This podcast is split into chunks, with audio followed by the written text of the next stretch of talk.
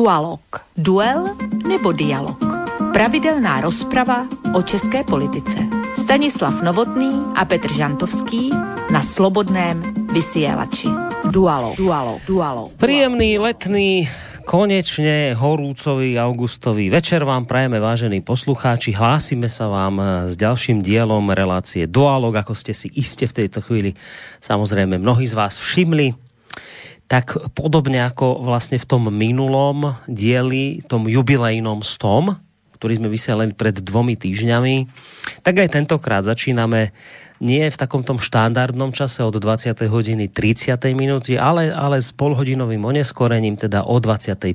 hodine. Prečo k tomuto časovému posunu došlo opäť? Nuž presne z toho istého dôvodu, ako tomu vlastne bolo pred tými dvoma týždňami pri tom jubilejnom stom dieli dualogu. Vtedy sme tu totiž mali výnimočného hostia, gratulanta, ktorému žiaľ momentálne rodinné dôvody ktoré aj v, už boli vysvetľované bližšie v, v inej relácii, dovolujú prísť k nám do relácie až v tomto neskoršom večernom čase.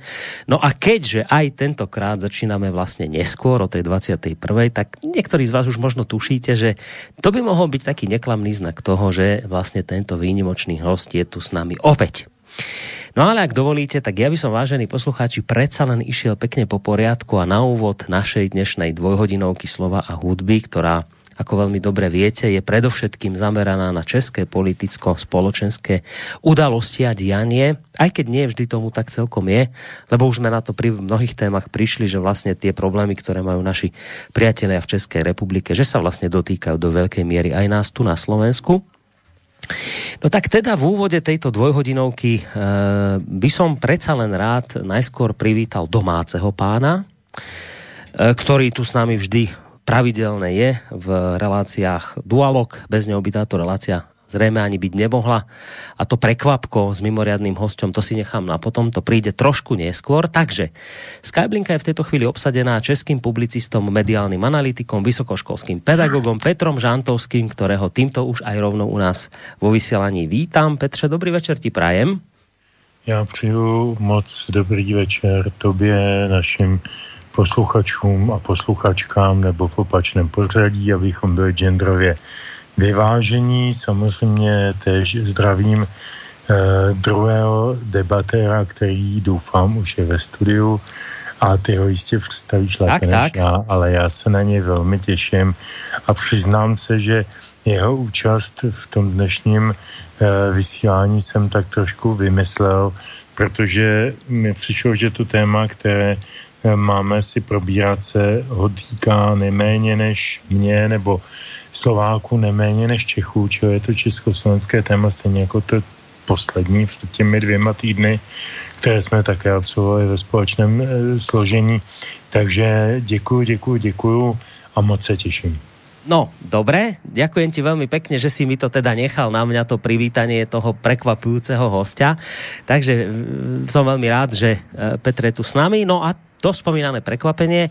No už na moje veľké potešenie môžem teda konštatovať, že história sa nám tak trošku v tomto e, smere ide zopakovať, pretože tak ako pri tej jubilejnej časti, tak aj dnes zavítal k nám tentokrát už ani nie tak e, gratulant, ako skôr špeciálny výnimočný host, ktorý naozaj, tak ako Petr povedal, má skutočne k dnešnej téme naozaj plné právo sa vyjadrovať k tej téme, ktorú sme si vlastne zvolili za taký hlavný klinec dnešného večera, pretože my by sme sa tentokrát, ešte vás chvíľku budem naťahovať, my by sme sa tentokrát e, opäť e, radi bližšie pozreli na jeden aktuálny fenomén, ktorému sme sa už inak v tejto relácii, myslím, v minulosti venovali možno si spomenú poslucháči, keď došlo k takej tej e, na jednej strane k odstráneniu sochy maršala Koneva v Českej republike a na druhej strane k tomu, keď v tej istej krajine naopak postavili pomník kontroverzným postavám druhej svetovej vojny v podobe neslávne známych Vlasovcov, tak práve na pozadí týchto udalostí sme sa aj v tejto relácii zamýšľali nad takým tým negatívnym fenoménom dnešných čias, ktorým je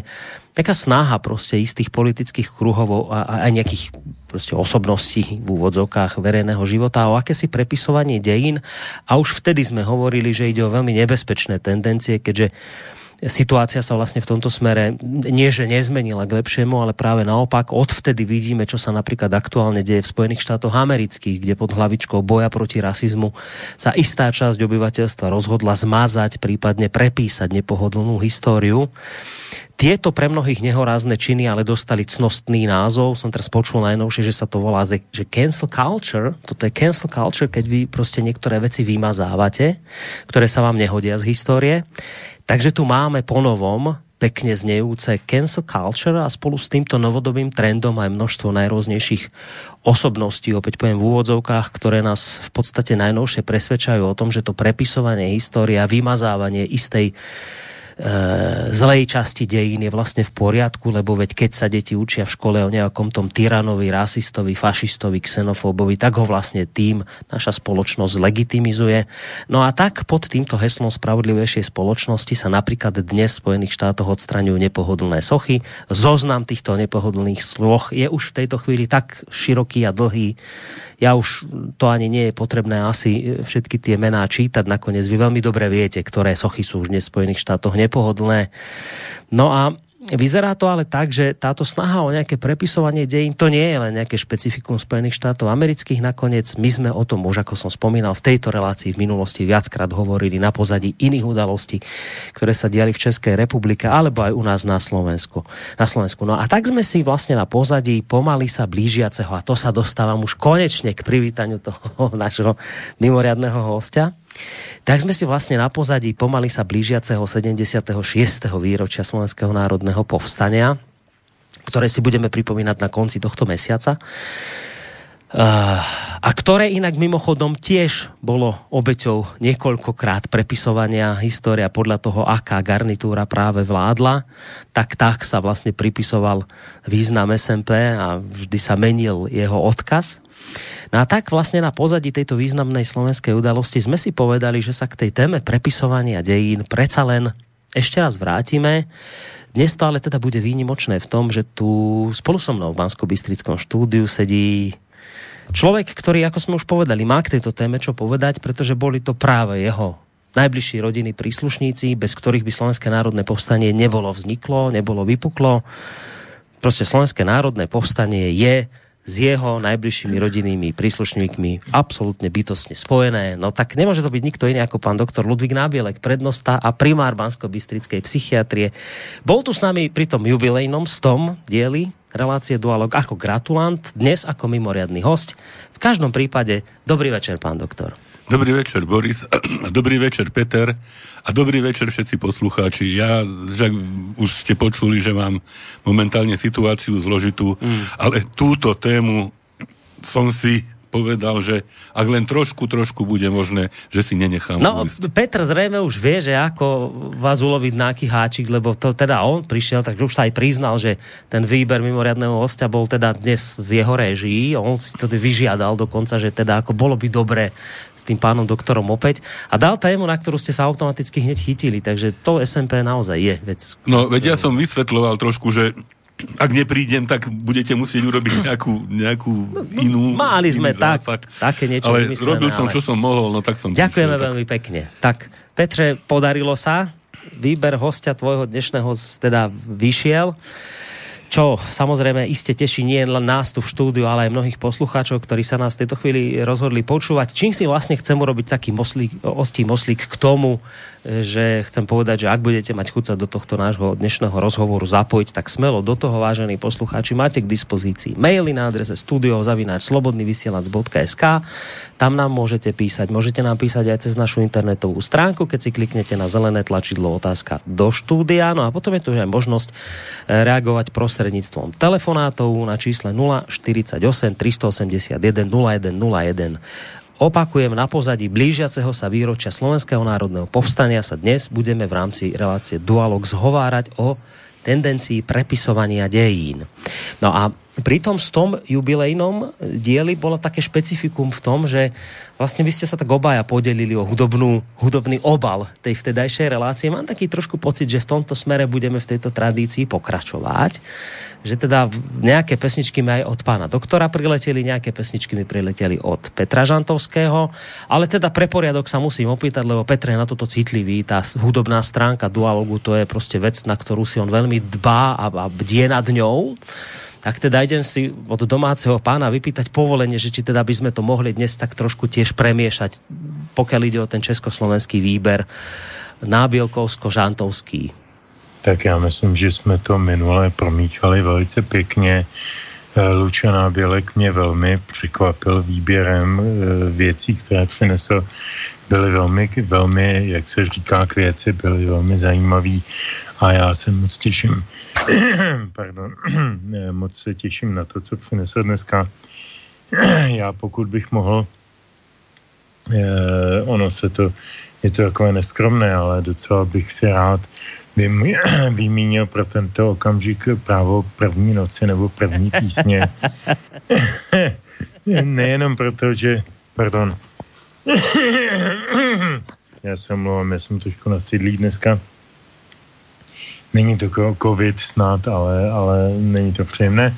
Eh, ten, ten eh, první song, který eh, jsem si připravil, jsem dostal od svého přítele, který patří u nás, my tomu říkáme, už se to, to začíná docela hodně hodně tak jakoby institucionalizovat, ne ve smyslu formálním, ale ve smyslu, že ti lidé o sobě více a více vědí a je to člověk, který se pohybuje na takové té vlastenecké scéně, čili bavíme se nikoli o nacionalismu, ale o tom, že si jsme vědomi toho, jakou máme minulost, jakou máme kulturu, z čeho pocházíme a co jsou naše povinnosti.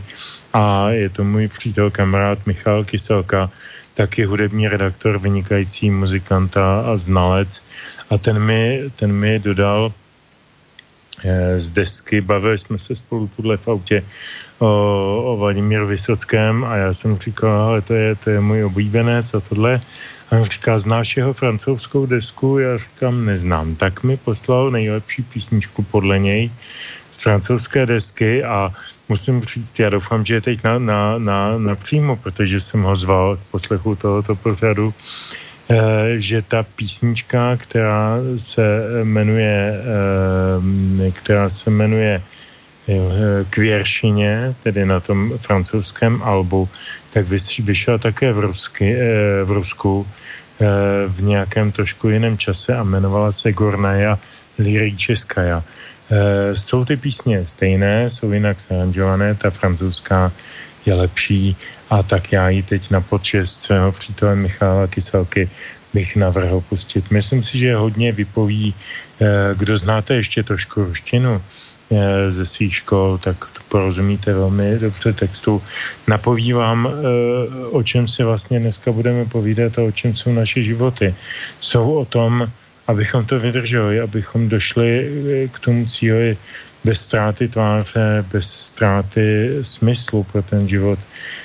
A to je, to je vlastně to jediné důležité. Takže Vladimír Vysocký. Dobre, tak bez ďalších slov ideme si ho hneď aj. Môžem, môžem slovo? Môžete, samozrejme. Vysocký mal teraz výročie úmrtia 40. Áno, áno, áno. To je to ešte, ešte do toho, to taky říct, ešte do toho to môže zapadnúť. Áno, áno. Dobre. Takže výborne tak tuto pán doktor chvália dnešný výber, tak poďme si vypočuť pesničku číslo 1. Ну вот исчезла дрожь в руках, Теперь наверх. Ну вот сорвался в пропасть страх, Навек, навек. Для остановки нет причин, иду, скользя, И в мире нет таких вершин, Что взять нельзя. Среди нехоженных путей. Один пусть мой Среди невзятых рубежей. Один со мной. А имена тех, кто здесь лег Снега таят. Среди нехоженных дорог Одна моя. Здесь голубым сиянием льдов Весь склон облит. И тайну чьих-нибудь следов Гранит хранит. И я гляжу в свою мечту Поверх голов свято верю в чистоту снегов и слов. И пусть пройдет немалый срок, мне не забыть, как здесь сомнения я смог в себе убить. В тот день шептала мне вода, удач всегда а день, какой был день тогда? Ах, да, среда.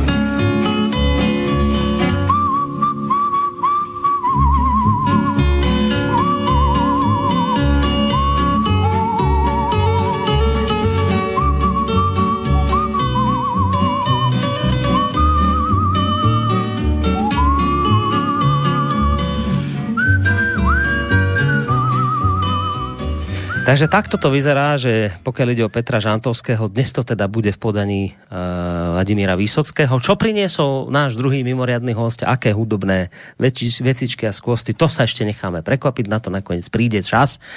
Petr nám povolil, že teda môže byť ten československý ďakujeme, ďakujeme. hudobný. Takže ale však, po, viac menej sme s tým počítali počítali, ale dobre, že nám dovolil, že nemusíme robiť žiadnu partizánčinu v tomto Tak aj keď hovoríme o SNP. Že nerobíme žiadnu partizánčinu v rozpore s tým, čo si praje Praha. Vieš? Takže dobre.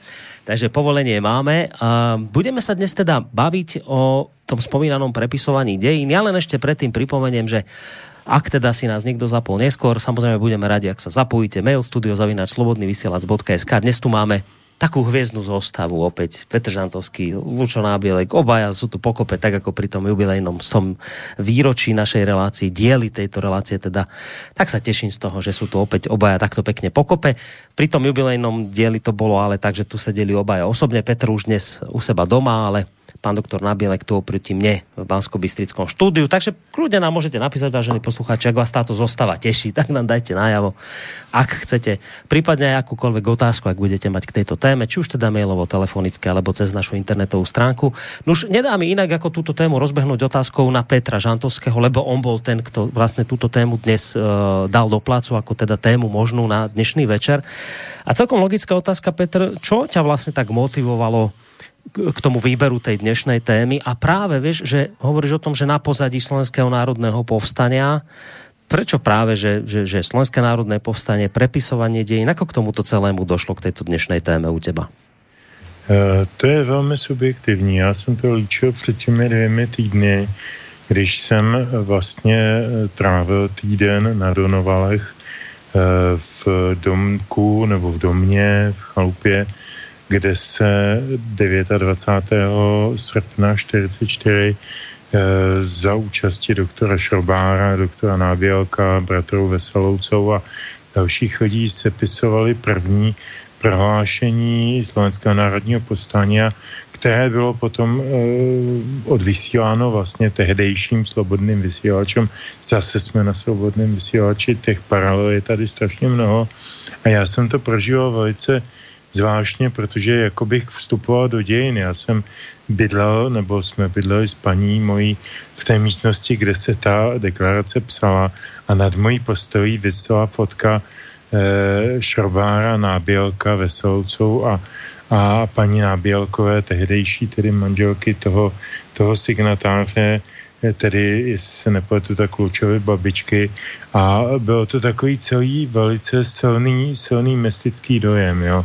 A pak jsem, pak jsem přijel dolů za tebou, Boris, bydlel jsem u tebe několik dní v domě a uvědomil jsem si, jak je to vlastně všechno symbolický, že část toho času prožívám tam, kde to vzniklo a část toho času prožívám tam, kde se dneska odehrávají velmi podobné věci. Možná nesepisujeme nějaké deklarace, možná nesvoláváme do nějakých povstání, je trošku jiná doba a je ještě zatím snad nějaký prostor na jiné než válečné řešení, ale, ale celé mi to přišlo jako strašně symbolické. Takže proto jsem si říkal, sakryš, bylo by možná docela dobré, protože jsem pak přijel do Prahy a teď co to na mě padá, že jo. Tu nějaký padlý sochy, ty, si to Boris už říkal, jako o čem jsme již bavili. A já přijedu do Prahy a první na mě vykřikne z médií informace nějakého takového staršího pána, který pro, prohlásil, že prostě v květnu během povstání utíkal po pražských ulicích před americkým tankem Sherman což je naprostá kravina, naprostý nesmysl a historismus.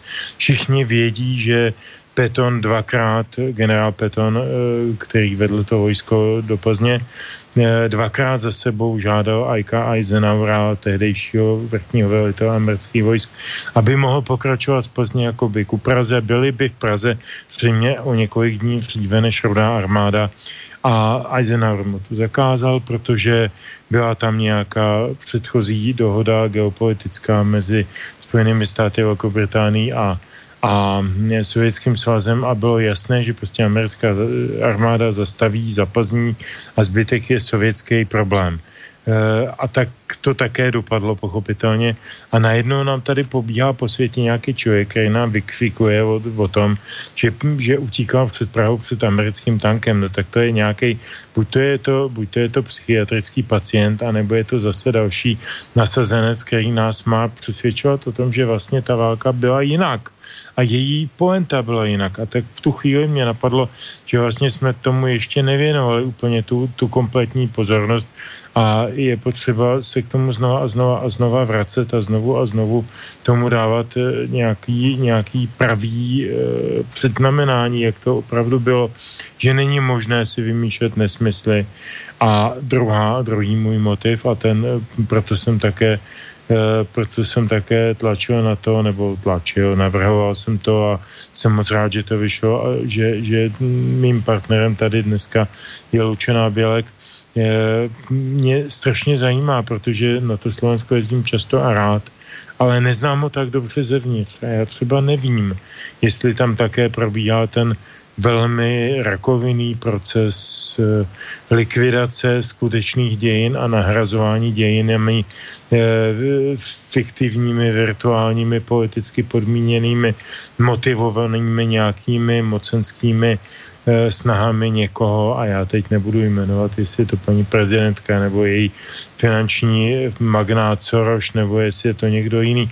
To je jedno ale já o tom Slovensku vlastně mm-hmm. v tomto smyslu vím velmi málo. Takže jsem strašně chtěl, abychom eh, konfrontovali ty zkušenosti od nás a od vás eh, a v tom to může, může, můžeme dojít vlastně k velmi zajímavým výsledkům. Tak proto. No, ty si Peťo majster slova, takže ja ti veľmi pekne ďakujem. Iste a bude nasledovať v tomto smere aj pán doktor Nábielek za ten úvod, ako si to celé uviedol, že teda to, čo si zažil tam u nich na chalupe, že potom také premostenie do súčasnosti tu u nás. Za to som ti naozaj vďačný, ako si to opísal. Ale predsa len ešte skôr, ako teda dáme pánovi doktorovi priestor, predsa len sa opýtam, lebo toto je to zaujímavé, čo si hovoril, že ten pohľad znútra Slovenska ty nemáš, ale bol si tu chvíľu na, za tie dva týždne na tom Slovensku, bol si tu u nás vlastne v strede toho Slovenska Slovenska tu u nás v Banskej Bystrici. Keď hovoríme o tom slovenskom národnom povstaní a o takej tej úcte a o nejakom tom prepisovaní dejín, tak len taký nejaký prvotný pocit, ktorý si si stade to odniesol, tak je aký, že máš pocit, že keď sa bavíme o tej dôležitej téme prepisovania dejín, máš pocit, že to, Slo- to slovenské národné povstanie za tie dva týždne, ako si to tu prežíval, že tak si to nejako tu ľudia ctia, že tu si to tak nejak nosia v tých srdciach, že sú na to povedzme nejak hrdí, alebo si mal iný pocit z toho, alebo nejak si to ani nevšimol? Ako, ako toto máš vlastně v této věci? Na, na to je několik odpovědí a jsou podmíněné různými uh, predikcemi. Jedna predikce je generační. Já jsem se v zásadě nedostal do styku s lidmi uh, mladší generace, než jsem já. Mě je 58. čili jsem člověk, který je obětí té, řekl bych, odporné, dehonestující, lhoucí a jiné komunistické výchovy, jak se dneska dočítám v různých dnešních liberálně demokratických médiích.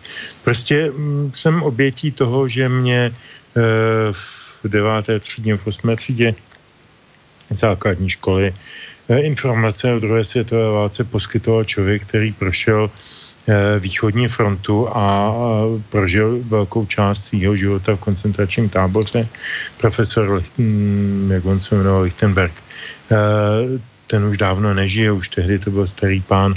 A eh, já jsem, já jsem vzešel z toho, jako generačně a mý generační souputníci, že prostě ta, ta historie proběhla takto. E, takže já jsem teď nekonfrontoval tuhletu svoji e, jaksi zkušenost nebo, nebo vědomost s lidmi, kterým je třeba 25-30. Konfrontuju to s lidma v Čechách, kterým je v této generaci, mé je 25 a a vím, že jako má naštěstí tedy nějaké základy z domova, ale ve škole k tomu v žádném případě ona dělá eh, fakultu sociálních věd, eh, sociálních studií v Brně, eh, tam jí k tomu ničemu takovému ne, nevedou, pochopitelně tam jede na tvrdo prostě přepisování jako od zhora až dolů. Já se čekám, že Marie Terezie byla vlastně lesbá, že se dozvíme velmi brzy. Sice měla více než 15 dětí, ale, ale byla to lesba, že nějaký jiný historický eh, figurant byl něco eh, v duchu dnešního, tedy hm, požadovaného pohledu. Tak s těmito lidmi já jsem tam nepřišel do styku. Já jsem tam přišel s lidmi e, úplně obyčejnými od, od servírek cukrárně až po taxikáře, který nás vezl na, na e, nějaký výlet kam si za Bystricu. A e, to byli lidi, kteří byli absolutně normální, absolutně e, z, řeknu to jednoduše naší krevní skupiny. E, a báječně jsme si porozuměli, pochopili jsme se na, velmi rychle, e, ne, neexistoval nejen jazykový, ale ani názorový nebo nebo zkušenostní nějaký bar, nějaká bariéra. Takže toto, toto bylo naprosto v pohodě a měl jsem takový pocit, že ale je to strašně samozřejmě zvenčí viděno hmm. tak letmo, že, že to je možná i převládající. Já si neumím představit eh, a teď mm, ať mi každý promene, eh, ta úžasná, eh, fascinující expozice v Muzeu Slovenského národného povstání a Banské Bystrici, včetně těch exponátů umístěných v té zahradě a tak dále. Já si nevím představit, že toto by v Praze mohlo přežít. To by bylo dávno všechno pomalováno nějakými stupidními grafity, nastříkáno na růžovo nebo na fialovo nebo nějak jinak, pomalováno s prostými nápisy, že tady prostě jako vyvoláváme duchy nějakých komunistů, nějakých šmitků, husáků a švermů a já nevím co. Prostě jako my si vůbec nevážíme své minulosti a zejména té minulosti, na kterou bychom měli být nejhrdější. My jsme v tom slovenském národním povstání e, velkou díru do světa neudělali. Byl tam Šverma, byly tam jiní Čechové, ale, ale to podstatné bylo slovenské samozřejmě. Ale třeba Pražské povstání Eh, bylo, bylo výročí nedávno, 75. výročí Pražského povstání a celý český mediální a politický svět mluvil o tom, jaký hrdinové byli Vlasovci. Uh, abych byl úplně přesný, tak to byl část toho pluku Vlasova, který uh, vlastně dezertoval i od Vlasova samotného z Polska a pod vedením gen- generála Buněčenka prchal do, do americké okupační zóny, jako do amerického zajetí Eh, a jako, jakoby, eh, protože to bylo z Polska jaksi na přímé trase, tak se samozřejmě zastavil v Praze, musel tady něco vykonat, musel jednat s nějakými lidmi, musel se vyrovnat s nějakým třeba ostřelováním nebo něco takového, ale rozhodně to nebylo o tom, že Buněčenko a jeho vasovci přijeli do Prahy osvobodit Prahu, rozhodně to tak nebylo. A my se to dozvídáme, čili pražské povstání jakoby nebylo Tady byly tisíce e, obětí, tady byly hromadné hroby, tady jsou spousty ne- nezvěstných. E, tady Pražani a, a vůbec Češi e, prostě povstali proti něčemu, co tady pět let vládlo, nebo šest, mm, bezmála, vlastně něco málo přes šest, ano, přes 39, a všichni riskovali život. Já jsem to dneska psal do literárného týždenníku Bratislavského, kam píšu velmi rád a často e, takovou úvahu právě ve vzpomínce na ty Donovaly a na, tu, na to SNP a na tu deklaraci a napsal jsem tam eh, větu, která si myslím, že je klíčová ty lidi, kteří psali tehdy ty deklarace a kteří se účastnili organizace všech těchto protestních akcí, ať už to bylo SNP nebo Pražské povstání, tak oni v první řadě nesli strašlivou odpovědnost protože to mohlo dopadnout velmi špatně jako genocidou a tak dále. Na druhou stranu to mohlo dopadnout morální, minimálně morální porážkou toho, toho agresora. E, takže nesli za sebou strašný riziko v podobě té odpovědnosti a za to je třeba je obdivovat, ale to jsou věci, moje žena dělala, já se omlouvám, že mluvím tak dlouho, ale ono to s tím souvisí. Moje žena dělala nedávno, před nějakými třemi, čtyřmi lety, sociologický průzkum eh, o hodnotových eh, vzorcích mladé generace a hádejte, které slovo se v těch hodnotových vzorcích vůbec nevyskytovalo. Já vás nebudu natahovat na, na skřipec. Bylo to slovo stůd. Nevím, jak se to řekne slovensky. Stůd. Stydět se. Za Ham, něco. Hambica. Hamba. Hamba. Hamba. Mm-hmm. Hambica. Jo. Takže toto slovo česká mladá generace podle toho průzkumu, který byl sociologicky relevantní, 12 eh, respondentů a teda a teda, je, jako v podstatě neexistuje. Není důležitý, je nepodstatný. Jako, proč bychom se za něco styděli? My jsme mládí světa, že jo, mládí jezíček světa. E, tak z toho je mi hrozně smutno a, a proto bych rád slyšel třeba i od Luča nebo od tebe, Boris, jak je to na Slovensku. No, dobré, tak uh, Petr rozbehol túto tému statočne. Mnohé veci otvoril, na ktoré sa okamžite dá reagovať a tak samozrejme hneď túto dávam pánovi doktorovi priestor na reakciu. Tak prvá moja reakcia je vyslovenie obdivu, ale vôbec nie prekvapenia nad tým, aký je Peter vnímavý a citlivý. Že ako z toho hm. týždenného pobytu na Donovalskej chate dokázal v podstate odvodiť a e, rozvinúť tieto všetky úvahy, ktoré teraz sme si vypočuli, e, ako dokázal pocítiť ten genius loci toho, toho mm. miesta, lebo to je úžasné miesto, hej, keď si to človek predstaví. Tam skutočne sa písali dejiny, tam sa odohrávali veci, okrem tých kľúčových, predtým aj potom, my ako deti sme teda neskôr po vojne, však nenarodili sme sa až tak dlho po vojne, e, nasávali všetky návštevy, ktoré sa tam e, odohrávali, stretávali, počúvali spoza stoličiek a spoza kresiel všetky rozhovory a mali pocit, že všetci ľudia na svete to vidia a vnímajú tak, ako mm. sa to tam odohralo a až potom v čase dospievania sme si uvedomili, že vôbec nie, že teda existujú ďalšie interpretácie. Napokon dejiny sú zvláštne, hej, všetko sa prepletá, všetko sa mení, zabúda, aj oživuje niečo cieľenie, niečo, niečo prirodzeným nejakým vývojom. Čiže už aj vo vzťahu k tomu slovenskému národnému povstaniu, ktoré sme teda, hovorím, vnímali viac menej z prvej ruky, sme e, boli konfrontovaní s mnohými zmenami v dobovej oficiálnej histórii, ale aj v takej histórii a interpretácii nie oficiálnej, lebo tých histórií a interpretácií je veľa. Čiže tie pohľady na Slovenské národné povstanie, na jeho kontext, jeho ciele, vedúce osobnosti, priebeh a výsledky, tie sa ponúkali e, v priebehu našich životov v, rôznych, v rôznych interpretáciách. No a čo je, a zase do istej miery nadviažem, e, aj dnes môžeme sledovať pokusy o zmenu pohľadu, ktorý sa na Slovenské národné povstanie ustálil v posledných 10 ročiach.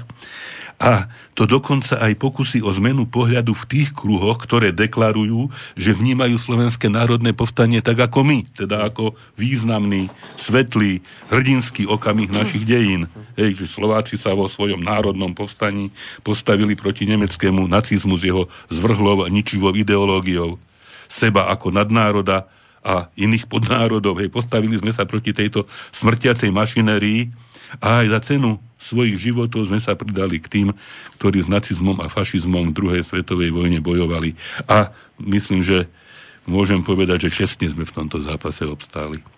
No Petr tam ešte aj otvoril tú otázku toho, že on si nevie predstaviť, že by teda takýto ani nie pamätník SMP, ale skôr také tie, tie, čo je tam v tej záhrade pred pamätníkom, v tom párčiku, tie, tie všetky tá, tá delostrelecká technika, tanky a niečo, že to by si nevie predstaviť, že by niekde tak v Prahe to mohlo byť, že to by bolo dávno pospreované.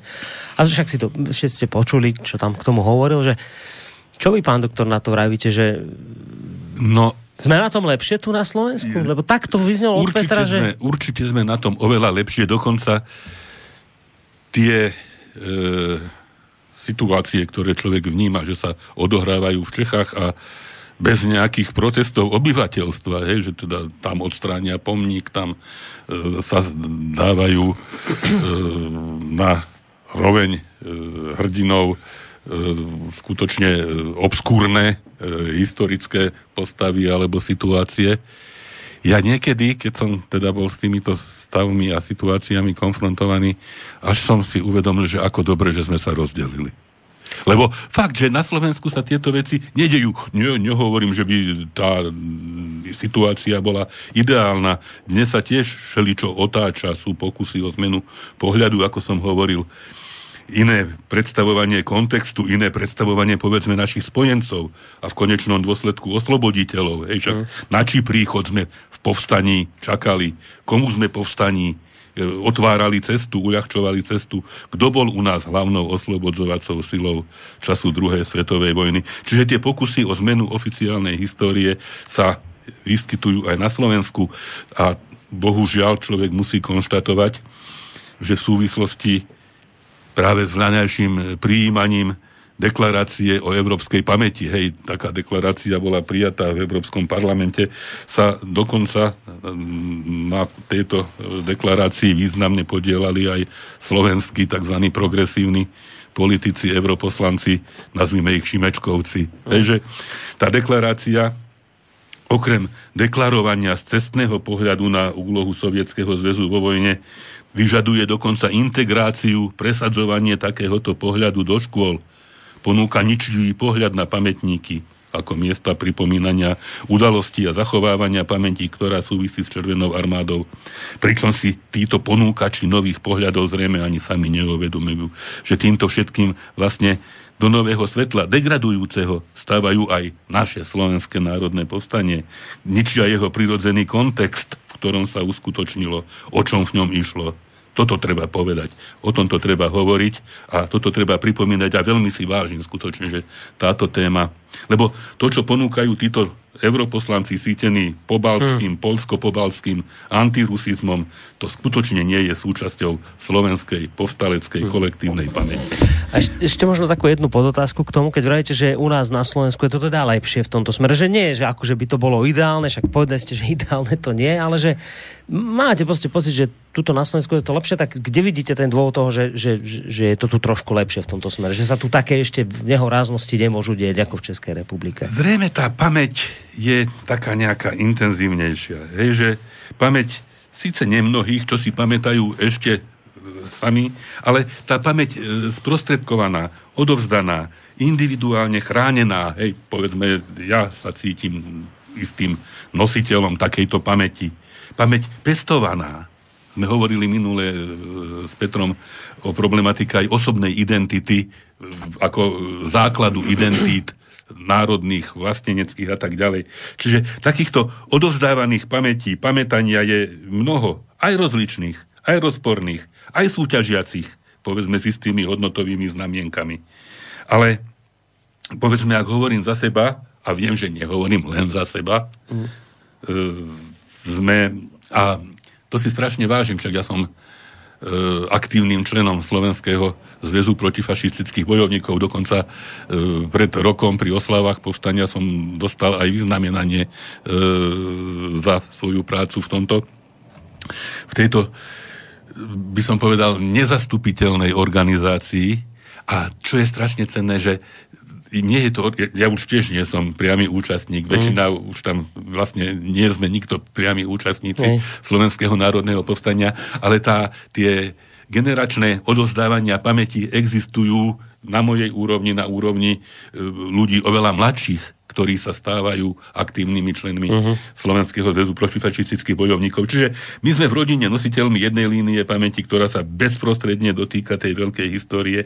A nie ako historici, ani ako politici, ale ako ľudia, občania, slovenskí národovci a vlastenci vlastne cítime povinnosť pripomínať udalosti, vzťahy a okolnosti. A ja mám pocit, že skutočne veľmi málo ľudí sa dokáže voči tomuto tak nejak oficiálne a priamo postaviť. Hej, mám pocit, že aj povedzme e, viacerí z členov Slovenskej ľudovej strany, hej, alebo teda, e, že m, si netrúfnú už by som povedal, že na plnú hubu nejakým spôsobom znevážiť tento odkaz. No, by, aby to nevyzeralo úplne ideálne, tak je tu mnoho ľudí, ktorí majú na e, Slovenské národné povstanie jeho odkaz a vôbec význam úplne odlišný pohľad, to aby zase nevyzeralo, že tu panuje nejaká vzácna zhoda v tomto smere, len sa patrí povedať pre poriadok, ale Uh, no Petře, počul si názor pána doktora Nábielka, tak... Môžem, môžem? Jasné, jasné. Uh, nadviazať uh, hudbou? Ja, hneď teraz? No dobre. Hneď teraz. Dobre, dobre.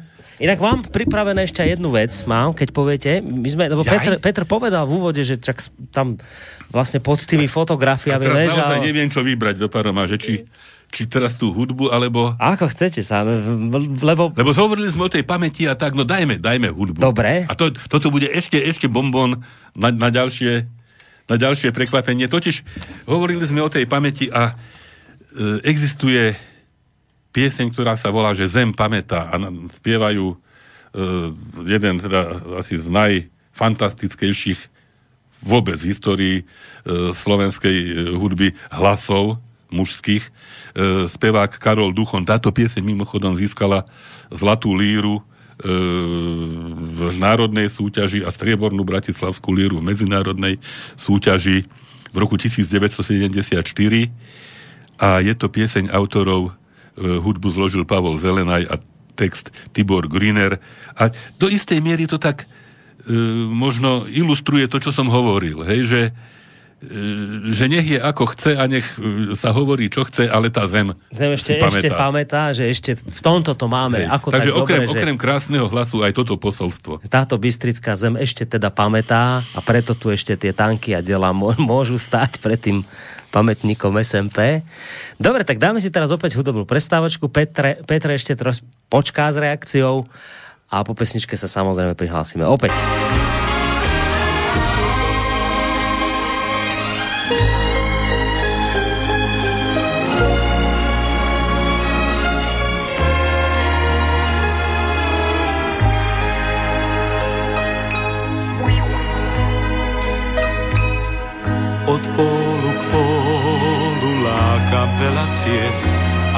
Každá má dobrú vôľu k hviezdným diálkam viesť, lež treba na zemi bdieť a za jej osudy mrieť. Múdrosť a čas len činom uverí, rozozná kúkol a klas a trúdy v závetri. Spočíta, kto za čo stál, čo mal dať, čo dal. Zem pamätá, kto zrno mieru vložil do jej brán. Zem pamätá, kto dal mu nádej, aby mohlo rásť. Zem si veľmi dobre pamätá, kto holubicu s ratolesťou hrial.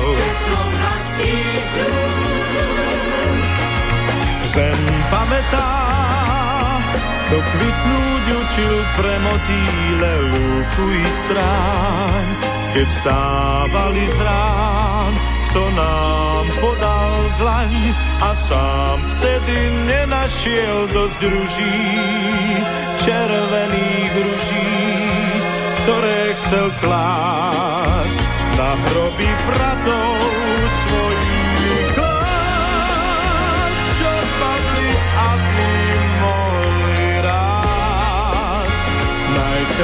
Najkrajšie kvety, čo svet pamätá.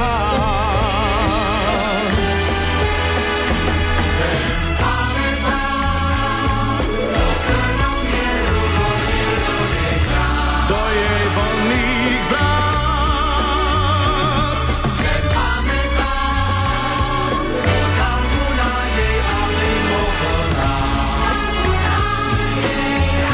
Zem si veľmi dobre pamätá, holubicu s ratolesťou hrial teplom vlastných rúk. Zem pamätá, kto kvitnúť učil pre motýle lúku i strán, keď stávali z rán, kto nám podal dlaň a sám vtedy nenašiel dosť ruží, červených ruží na vence tým, čo chceli živí ostať s ním, na ktorým patrí každý rím z najkrajších piesní, čo svet pamätá.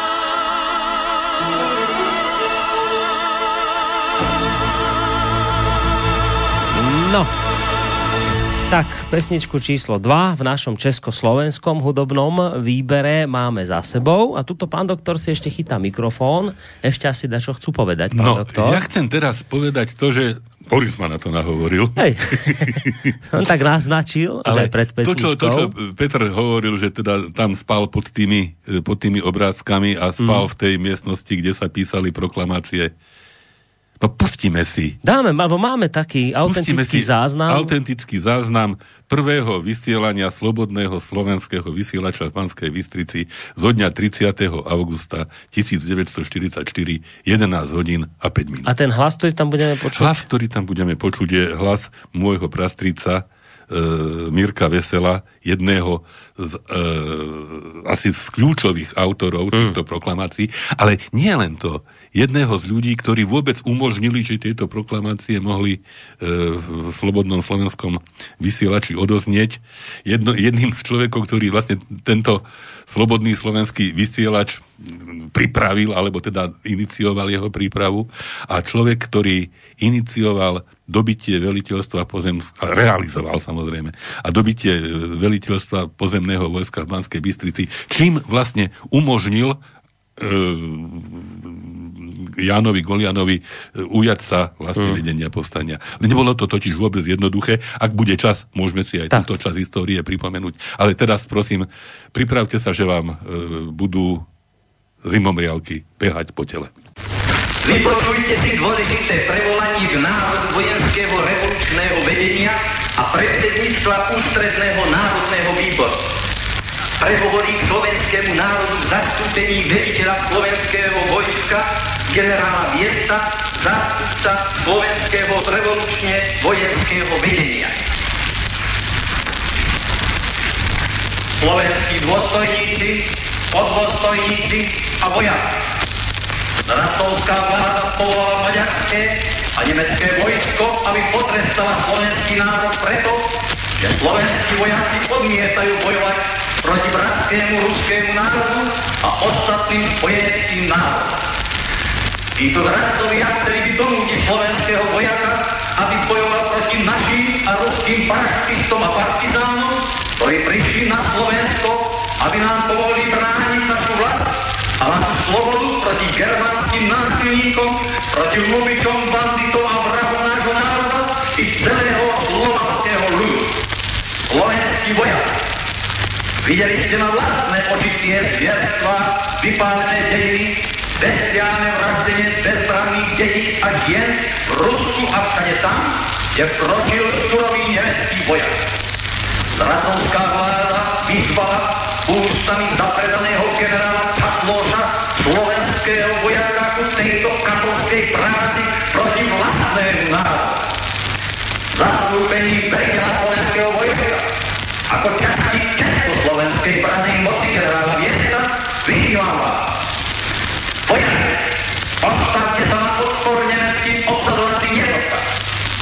Bojujte a neúprostne proti Bohu.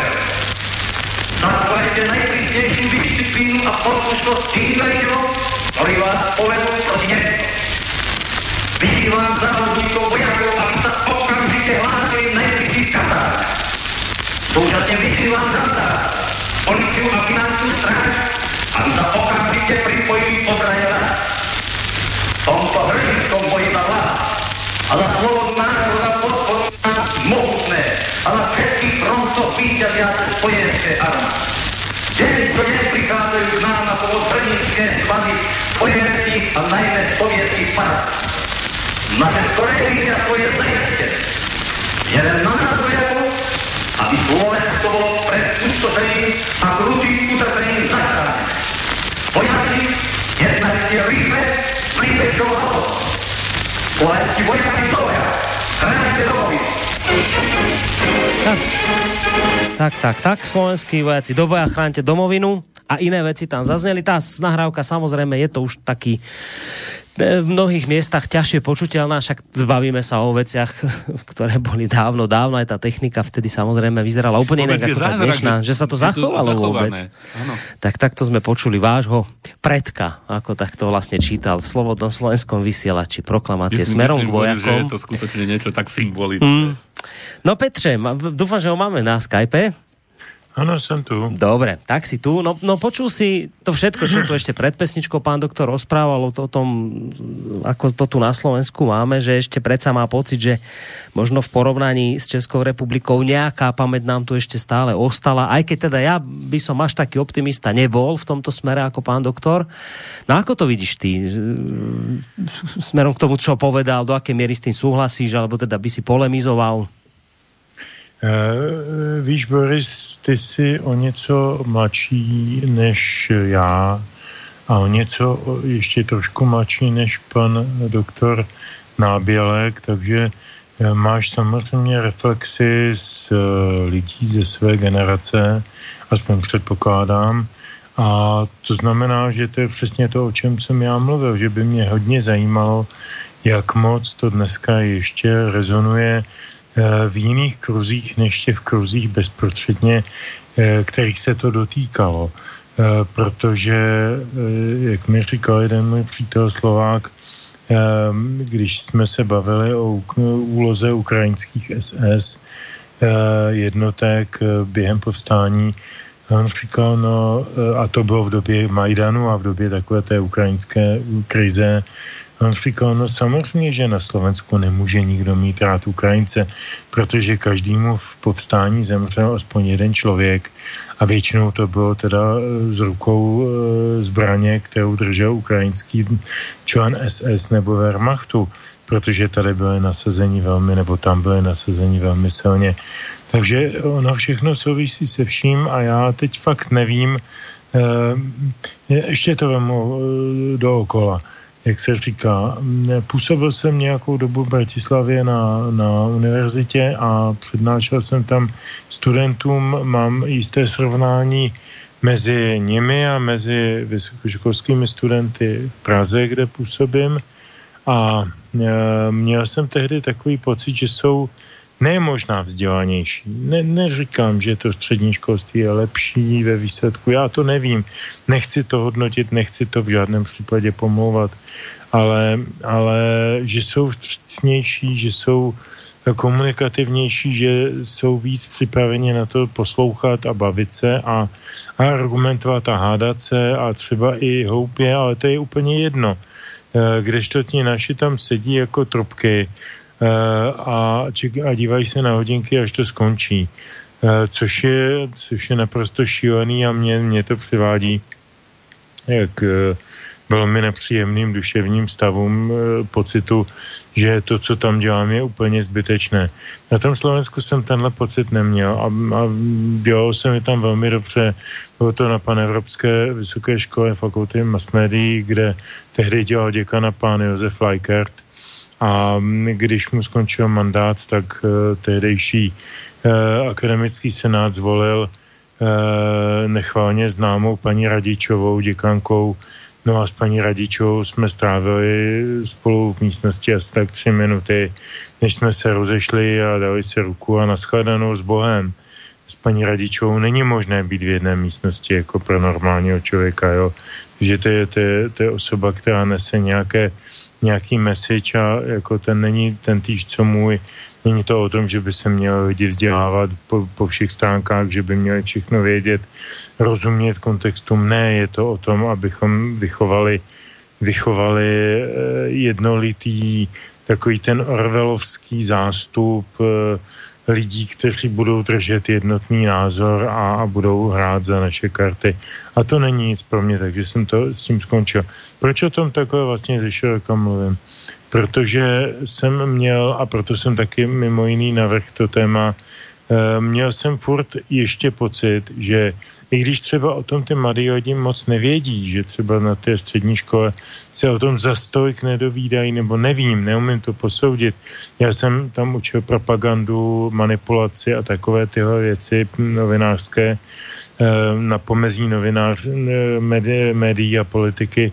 A snažil jsem se s nima vést opravdu tvrdý polemiky, jako kladl jsem jim takový jo, hodně nepříjemné otázky, proč jste volili Kisku, jak jste spokojeni po, po čtyřech letech tehdy v té době jeho, jeho mandátu. E, a, a najednou jsem slyšel, po, už jsme se znali nějakých pár měsíců, už jsme navázali důvěru, e, jsem slyšel takový hlasy, jako že to bylo velké zklamání, že to byla velká prostě prohra, jejich eh, hlasů a tak dále a tak dále, tak jsem získal takový optimismus a říkal jsem si, ty lidi ještě pořád ještě mají nějaký pocit, eh, že by měli být sami za sebe a to je něco, co mi v Česku hodně chybí a mrzí mě to, jo. A jestli můžu ještě poslední do, do větek k tomu, co, co Lučo vybral, toho Karola Duchaňa. Eh, s tím Karolem Duchoněm se pojí několik zajímavých věcí. Já bych připomněl, že eh, letos by se dožil 21. dubna 70. 5. listopadu 85, čo je to zase půlkulaté výročí, zemřel po 35 letech a eh, byl to skutečně famózní hlas a famózní talent, něco jako u nás Karel Gott, Eh, je velká škoda, že se dožil tak krátkého času, ale ještě bych tak jako připomněl takový krásný, eh, jakoby to, to člověk nevymyslí, jo, takový souvislosti. Takže já se trošku zabývám tou hudební publicistikou, čili nějaké ty informace mám. Eh, ten, ten, ten duchoň, pokud mám správné informace, poprvé vystoupil na Bratislavské liře v roce 70 z písní Kdo tě má, kdo tě má rád a tu píseň textoval a teď se podržte Milan Lasica. Myslím, že dneska by se asi e, e, k tomu nějak jako nechtěl moc hlásit k této e, konstelaci. A ještě jedna taková zajímavá souvislost. 80. letech spolupracoval s orchestrem VV Systém Vada Valoviča a Vlado Valovič je ten, který dneska je šéfem eh, šéfem jazzového orchestru Pražského rozhlasu a kromě jiného je také kulturním eh, ne ataše, šéfem kulturního institutu, Slovenského institutu v Praze. A je to příjemný, sympatický a a hlavně velmi e, muzikantsky disponovaný člověk.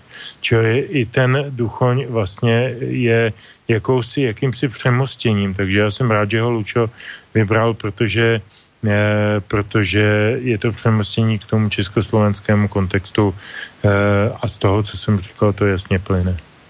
No, ak tu chce pán doktor reagovať, nech sa páči. Tak budem samozrejme reagovať aj na niekoľko poznámok. No, zase sa len poukázalo a preukázalo, že ako sa to všetko prepletá, hej, že e, tie súvislosti. Hmm. No, poznámok niekoľko.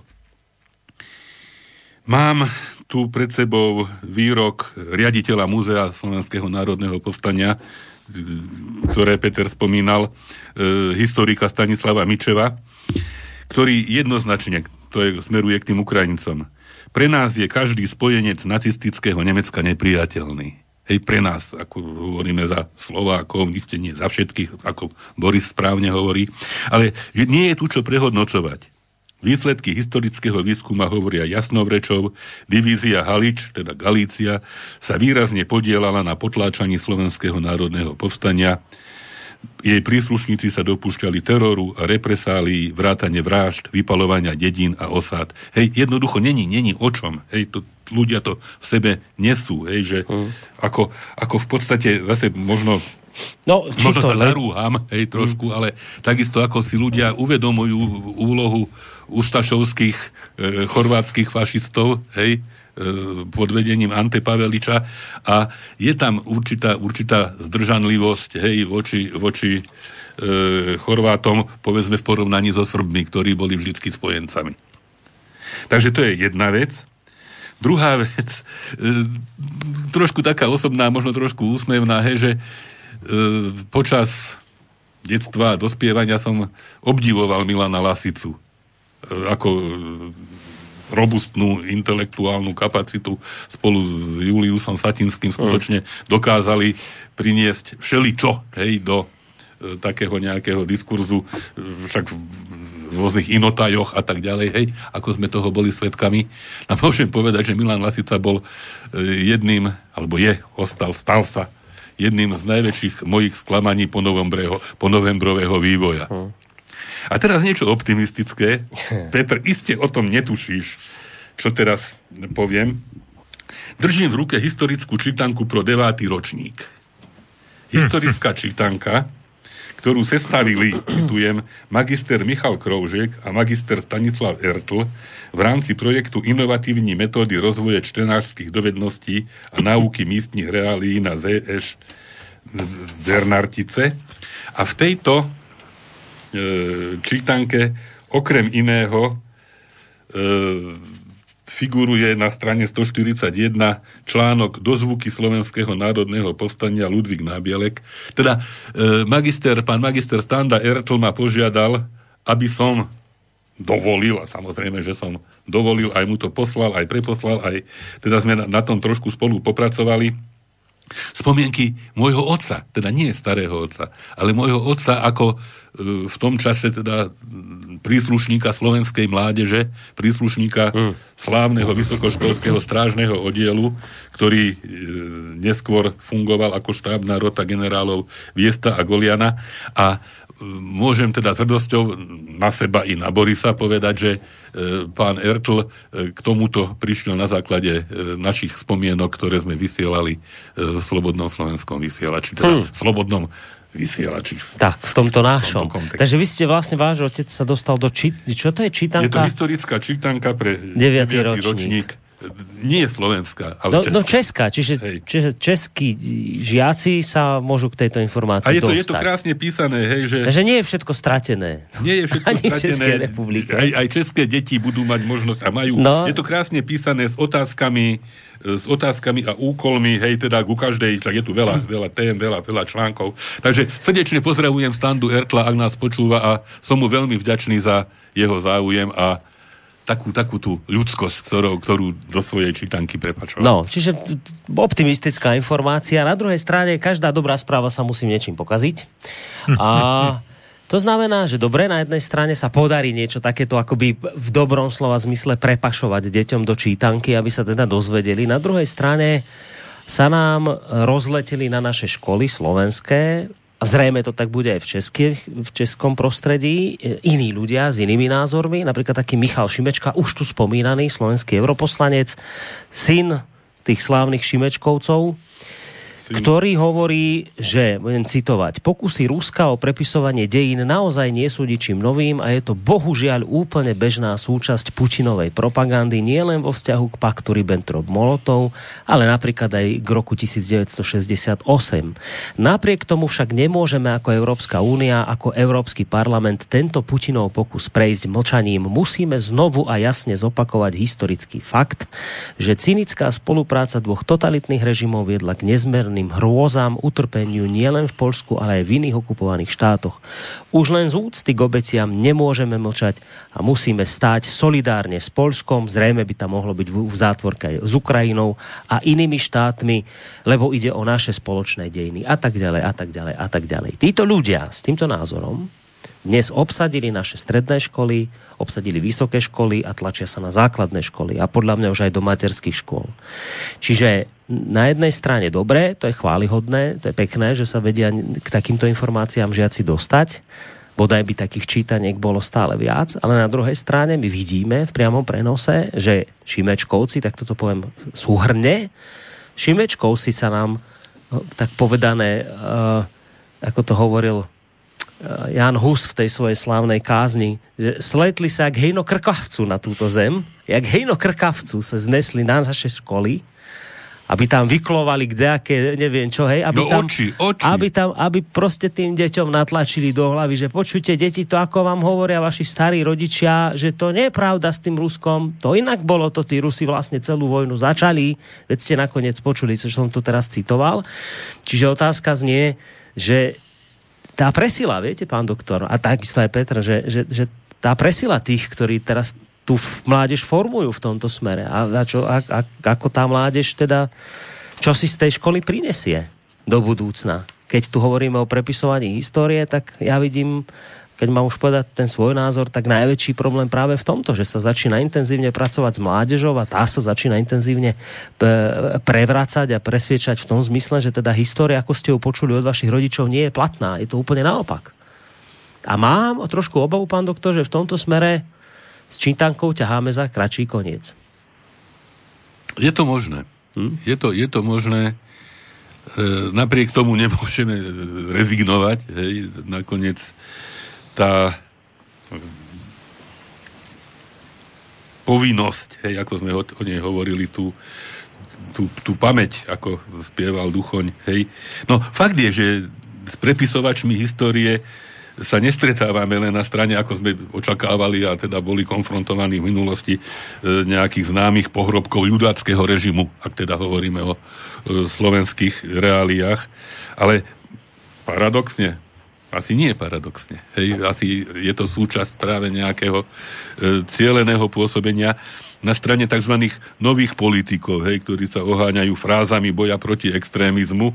Všetko je to veľmi falošné a veľmi zákerné, ale rovnako vzbudzujú obavy zo zavádzania totalitných fóriem vládnutia, respektíve možno zlodej kričí chyte zlodeja. Hej. Tu furt sa proti extrémizmu a proti všeličomu brojí a stíha dokonca trestne, hej. A e, skutočné rizika, akoby, a toto sú to, čo ste, Boris, pospomínali, hej, to nanášanie sa do e, skutočne až e, bezbranných detských duší, hej, so svojimi e, zrejme dobre e, prepracovanými a e, pripravenými zákernosťami, e, skutočne je, je hrozivé. No, nedá sa nič robiť. Hej, my sme o tomto hovorili aj v rámci Slovenského zväzu protifašistických bojovníkov.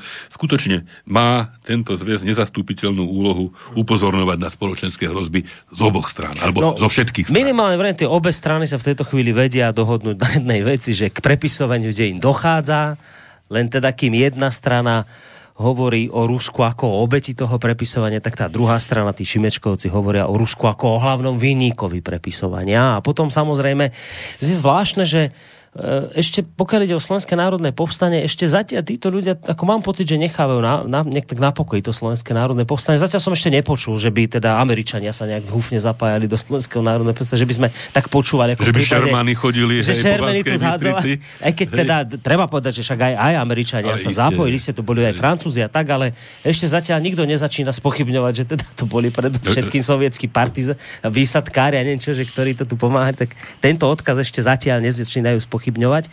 No Petre, ty ako vysokoškolský pedagóg k tejto téme by si iste mal čo povedať.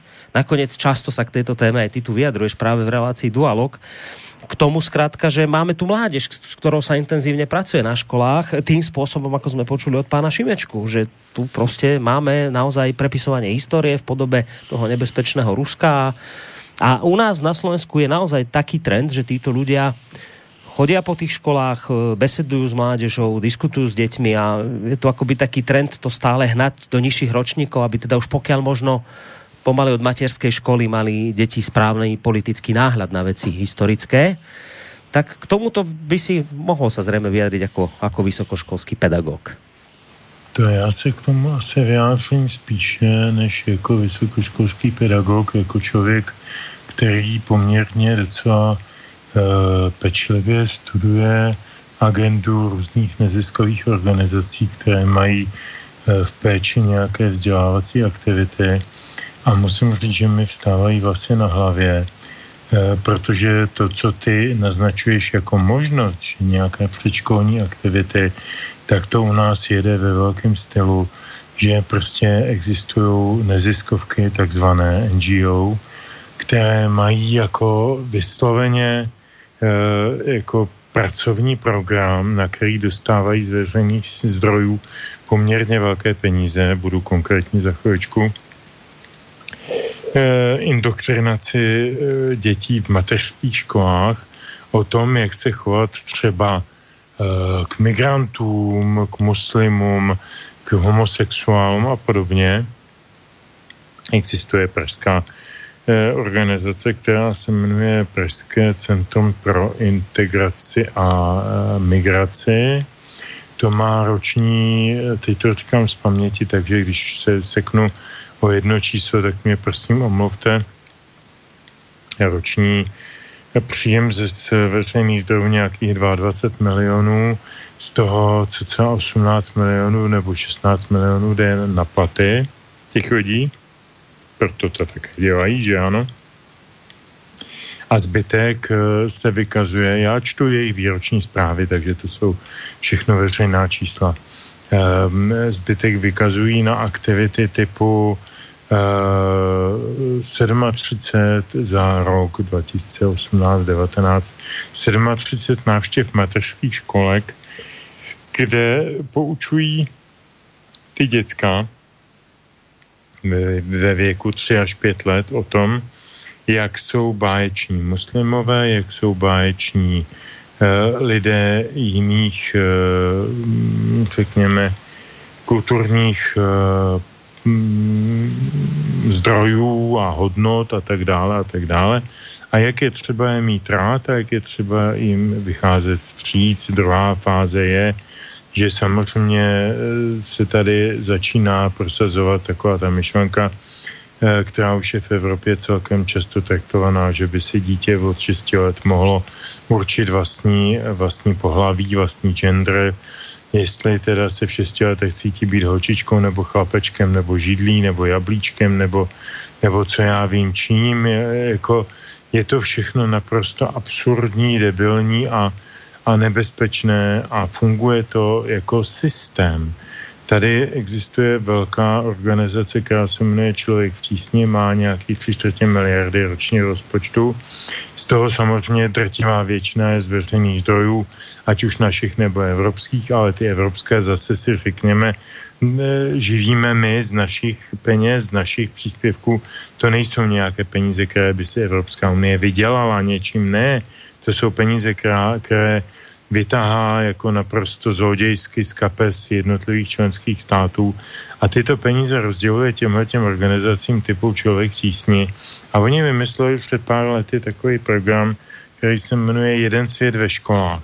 Původně to byl jeden svět, to byl filmový festival, který ukazoval nějaký, eh, já nevím co, iránský, irácký, afgánský, libijský, nevím jaký, prostě nějaký mimo evropský kulturní produkty a ukazovali tam třeba dokumentární filmy o tom, jak se tam někde někdo něco se děje.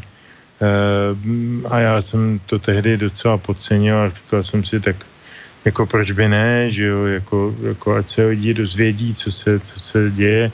Pak jsem zjistil, kdo je zatím, že to je tenhle ten člověk v tísni, který ho dobře znám a zjistil jsem, že vedle toho paralelně začal vzniknout, vznikat tenhle ten systém nebo ten projekt Jeden e, svět e, ve školách.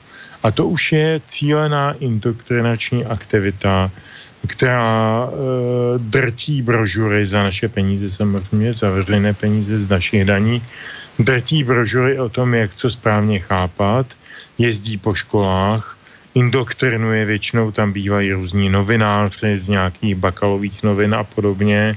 Pokud někdo na Slovensku neví, kdo je bakala, tak ať si představí třeba do spivu nebo někoho takového, nebo možná i jiné pány, které nechci teď jmenovat, eh, abych nebyl žalován.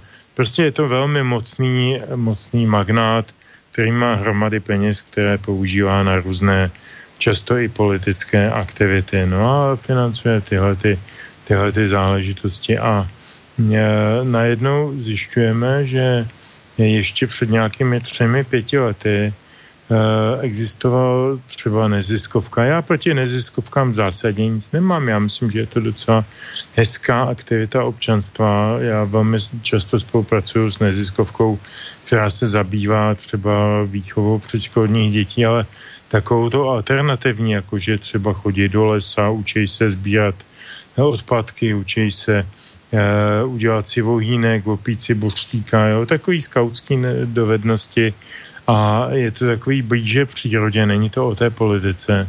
A s těma já strašně rád spolupracuju, jezdím jim tam přednášet a tak a, eh, a pak zjistím, že prostě, eh, že takovéhle, takovéhle takzvané neziskovky najednou nás učí, nebo ty naše děti, ty děti v těch školkách, školách, nás učí o tom, jak správně chápat slovo Putin, správně chápat slovo Xi Jinping, správně, správně chápat slovo Tibet a tak dále a tak dále a tak dále. Samozřejmě slovo Trump, to je teď velký, velký zprostý slovo, čím bude čím dál větší, protože jsou to ty volby v Americe. A teda, a teda, a teda, je to, je to strašlivě nebezpečný Eh, na jednu stranu. A teď budu trošku optimista.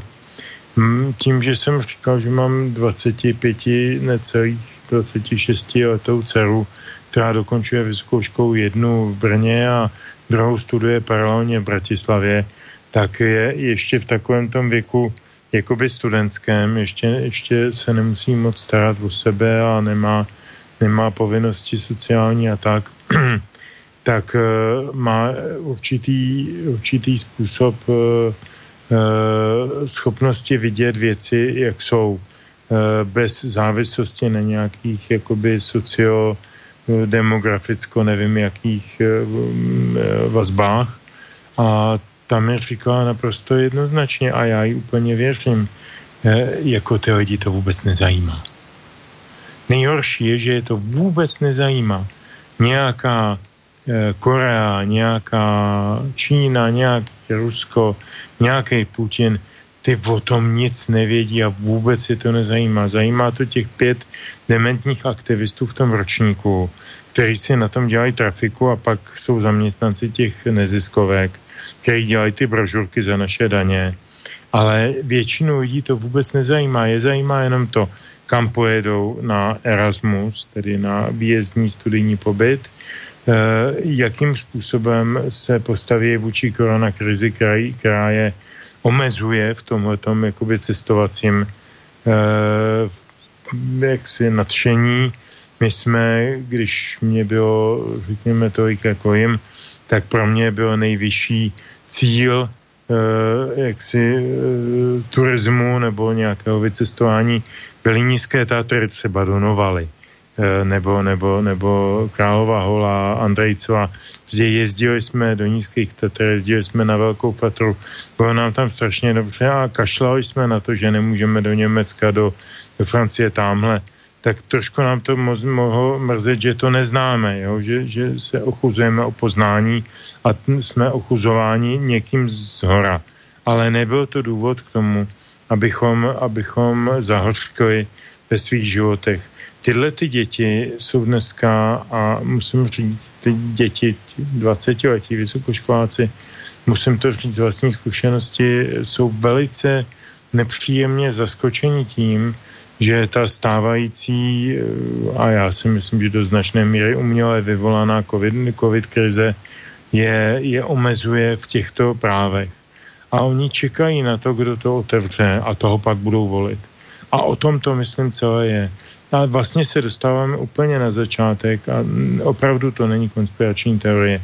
Jsme tady v nějakém politickém kruhu, který se nějak vyvíjí, který má nějaké cíle, který má nějaký smysl, nějaký smysl, nějaké úmysly a chce přes všechny tyto věci docílit toho svého. A už jsem tady jmenoval Soroše, už jsem tady jmenoval jiné, jiná jména, to všechno k tomu patří. Jo, a tyhle ty 25 letí jsou dostatečně pitomí, aby jim na to skočili.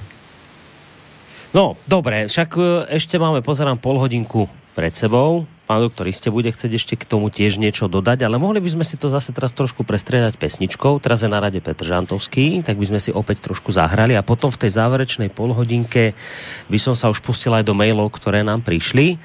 Takže poďme na, hudobný výber, na Petrov hudobný výber čo si dáme. Uh, Boris, nechceš nejprve nechat Luča reagovat na to, pokud Alebo dobre, tak ak... ak aby tak... sme nestratili nie, dobre, možná smysl. Môže, Však jasné. nakoniec hovorili sme o tých e, školstvách, hej, a ja sa zase možno takou trošku širšou okľukou dostanem tam, kam sa asi budem chcieť dostať. Totiž nehovorili sme ešte o tom, že tie pohľady na naše krajiny e, vo vojne, teda myslím slovenské a české e, oblasti, no my sme boli v rozdielných situáciách. Hej, že Slovensko v tom čase fungovalo ako vojnová Slovenská republika a je to e, súčasť slovenských dejín, ktorá sa nedá vymazať ako satelit nemeckého, e, teda nacistického Nemecka, kým e, bratia Češi teda fungovali ako protektorát, teda predsa len by som povedal, viac e, v područí a teda s menším, s menším nejakým priestorom na, na nejaké vlastné, e, vlastné konanie. Takže Slovensko skutočne aspoň časť svojej teda histórie e, vojnovej prežilo v takej tej nie príliš slávnej v slávnom, v slávnom postavení.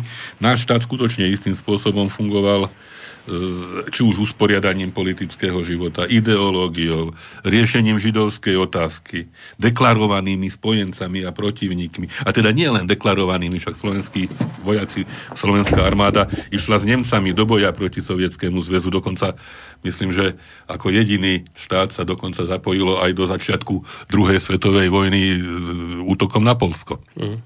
Hej. Čiže Isté sú analógie, hambíme sa za to, ako sa hambíme za to, keď napríklad naši súčasní spojenci, nakoniec naše súčasné vojenské uskupenie, teda NATO, podnikajú vojenské eskapády vo svete.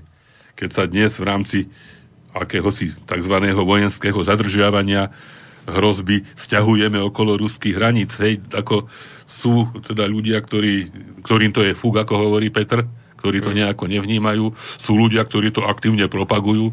Poznáme ľudí, ktorí povedia, že teda aká škoda, že Američania už nemajú tie základne na Kryme, na ktoré si e, brúsili zuby. Mm. Ale iste je, a možno, a to asi trošku optimizmu, že čím viacej sa tlačí na pílu proti uh-huh. Putinovi a proti neviem komu, tak tým vlastne taká tá prírodzená obrana a taká tá zdravá nejaká pozícia, e, ktorá v ľuďoch je, ako som minule hovoril, taká ten zmysel pre proporcionalitu a spravodlivosť jednoducho nedovolí. Nedovolí toto rozvinúť až do nejakého, nejakého absurdného. Hej, čiže podobne aj to bolo počas toho e, slovenského štátu a teda pred, dlho pred slovenským národným povstaním. Hej, že už od začiatku, alebo krátko po začiatku vzniku Slovenskej republiky vojnovej, už e, vznikali prvé prípravy, prvé úvahy na vymanenie sa z tohoto hanebného spolku, hej, nemeckého a, a jeho, jeho e, nohsledov. Čiže nebolo to tak, ako sa hovorí, že v poslednej chvíli sa povstalci vychytili, aby teda bolo Slovensko účastné, hej, nejak e, prebehlo na druhú stranu, hej, že sa chcelo vyšmiknúť z toho. Nie, od začiatku úprimne s vedomím toho, že ideme proti e, mašinérii, tej chvíli zdanlivo neporaziteľnej. Napriek tomu tá česť a tá, asi ten zmysel pre proporcionalitu a spravodlivosť jednoducho ľudí nútil a priviedol k tomu mm. na, tú, na tú správnu pozíciu. Tuto si neodpustím drobnú poznámku, že aby sa nevylievala vždycky, boli tam aj komunisti. Hej, akože Tak. tak. takisto bol občianský odboj, bol komunistický odboj s iste. represáliami, aj ten e, Jan Šverma, aj ten Karol Šmitke, ako No, že áno, aj ten. Gustav Husák, hej, napokon bo, neboli to priatelia teda našej vetvy, hej, povstaleckej a teda organizátorskej, ale skutočne ten odboj sa členil na komunistický, občiansky a vojenský a e, bez ohľadu na to, ako sa, a zase sme tam, e, interpretácie e, a vysvetlenia v priebehu času menili. Čiže, ale vrátim sa k tomu, hej, že Slovensko satelit, protektorát, protektorát. Hej? Mm.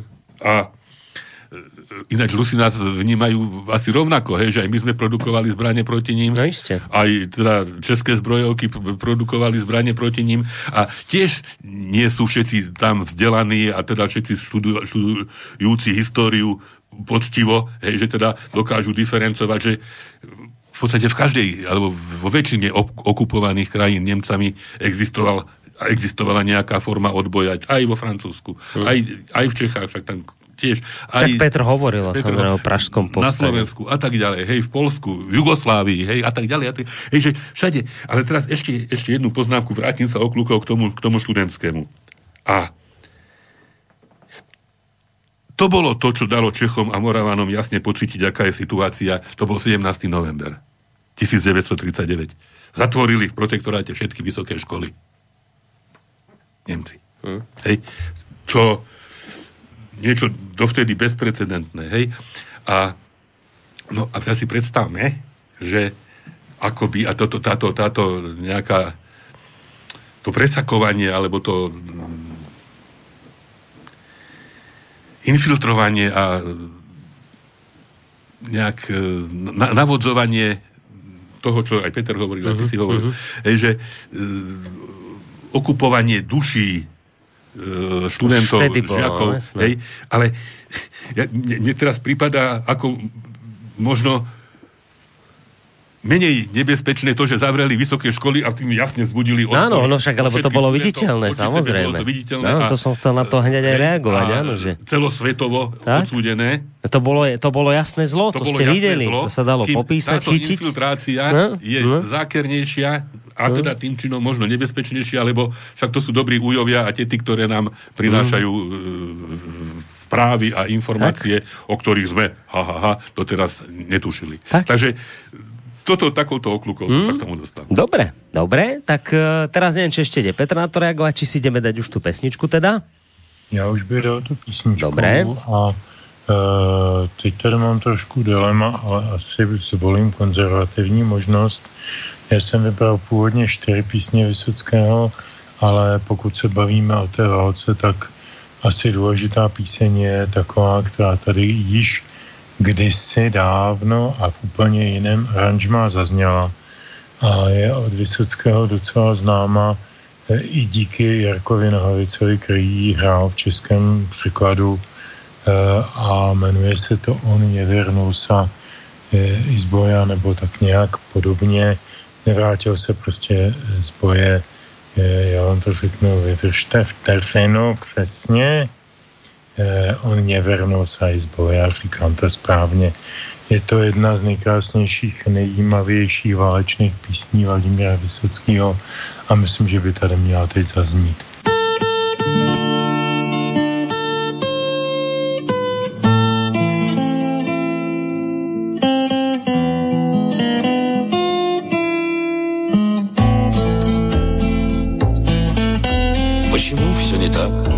Вроде все как всегда.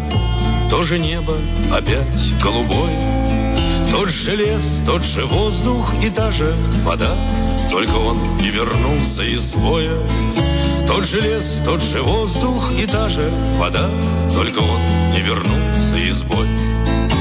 Он молчал не в попад и не в такт подпевал, Он всегда говорил про другое, Он мне спать не давал, он с восходом вставал, А вчера не вернулся из боя, Он мне спать не давал, он с восходом вставал, А вчера не вернулся из боя. То То, что пусто теперь, не про то разговор. Вдруг заметил я, нас было двое.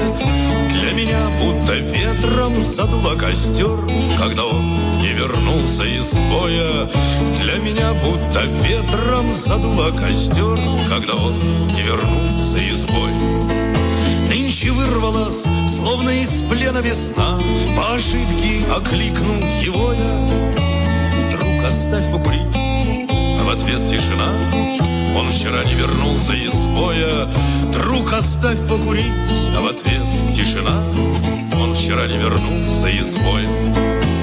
Наши мертвые нас не оставят в беде, Наши павшие, как часовые, Отражается небо в лесу, как в воде. И деревья стоят голубые, Отражается небо в лесу, как в воде, И деревья стоят голубые. Нам и места в землянке хватало вполне, Нам и время текло для обоих все теперь одному. Только кажется мне, это я не вернулся из боя. Все теперь одному. Только кажется мне, это я не вернулся из боя. Milan Rufus, Večer na Ďumbieri. Na hrobke, kde jak mocné sliepky výchrice hlinu hrebu, Hrst trávy bez mena sa v skúpej hrude stráca a čumák hlavne napriahnutý k nebu, hrdzavý, pustý guľomet, kde hľadí do mesiaca, do noci letných vláh a trískajúcich vôní, na doske kvadrižulovom slov reťaz železná, železnou pravdou zvoní, že človek umrel olovom. Že vojak zrútil sa a zaspal na úbočí. Čo prijal od zeme, tu zemi oddáva – Sirvotka belasá mu srká vlahu z očí, krv jeho počujem, jak šumí po trávach, v korienkoch bylín rozpaľuje cievy. Do žliabku v doline vytiekol jeho hlas. Vták z neho napil sa, vták píska v kosodreví a ďalej ostáva a oslovuje nás. Povedz mi, vojak, čia to bola tvár, keď rúcalo sa srdce odolova, čo ožiaril v tú veľkú, drsnú jar, blesk tvojej myšlienky, blesk posledného slova. Ja viem, o viem, už znám tú prísnu tému, nad život muža rastie jeho sen. Lež náboj, ktorý prsia prebodne mu, uviazne v srdci materí a žien. On zrúti sa, on sa jak hviezda zrúti a potom spí a nevie, netuší. Kto žije jeho smrť? Jej bleskom zasiahnutý, kto žije jeho smrť, kto s jazvou na duši. On spí a spí pod hlavou uzlík hliny a vúkol hora v divej nádhere, pod zlatým slncom jeho domoviny oprchli žialom oči matere. Už nečaká. Čas stíšil trízeň dravú, ochladil v srdci rozhavený kov.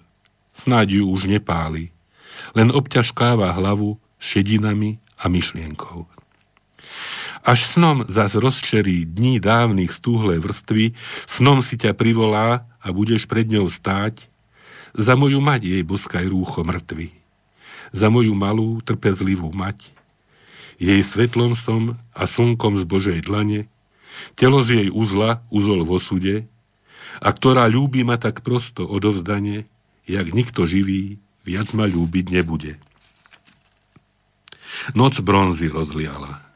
Na sosnách vietor zvoní, leto sa púšťa do kraja.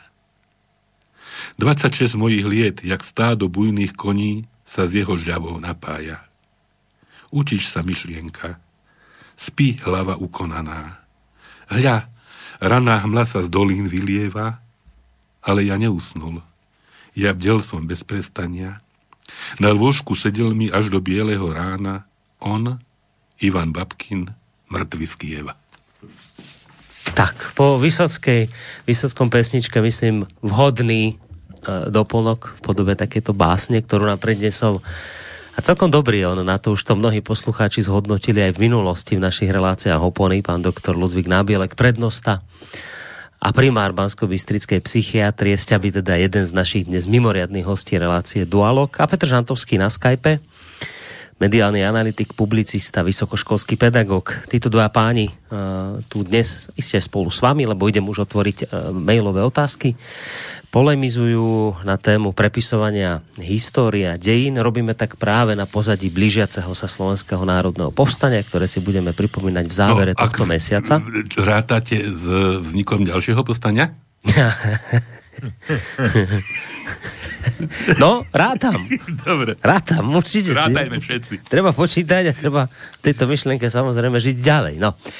Takže e, budeme si to vlastne pripomínať. No a na pozadí vlastne tejto udalosti sa práve na túto tému zhovárame. Ako Petr vysvetlil, túto tému zvolil aj preto, lebo však ako nedávno sme spomínali, bol na Slovensku, nasával tú atmosféru práve v Banskej Bystrici, pokiaľ ide o Slovenské národné povstanie, tak o tomto všetkom sa tu dnes hovárame. A ako tak pozerám na ten čas, tak máme takých slabých 20 minút do konca relácie, patrilo by sa už dať teda priestor aj našim poslucháčom, ak by teda k tejto téme mali nejakú otázku, prípadne chceli vyjadriť názor.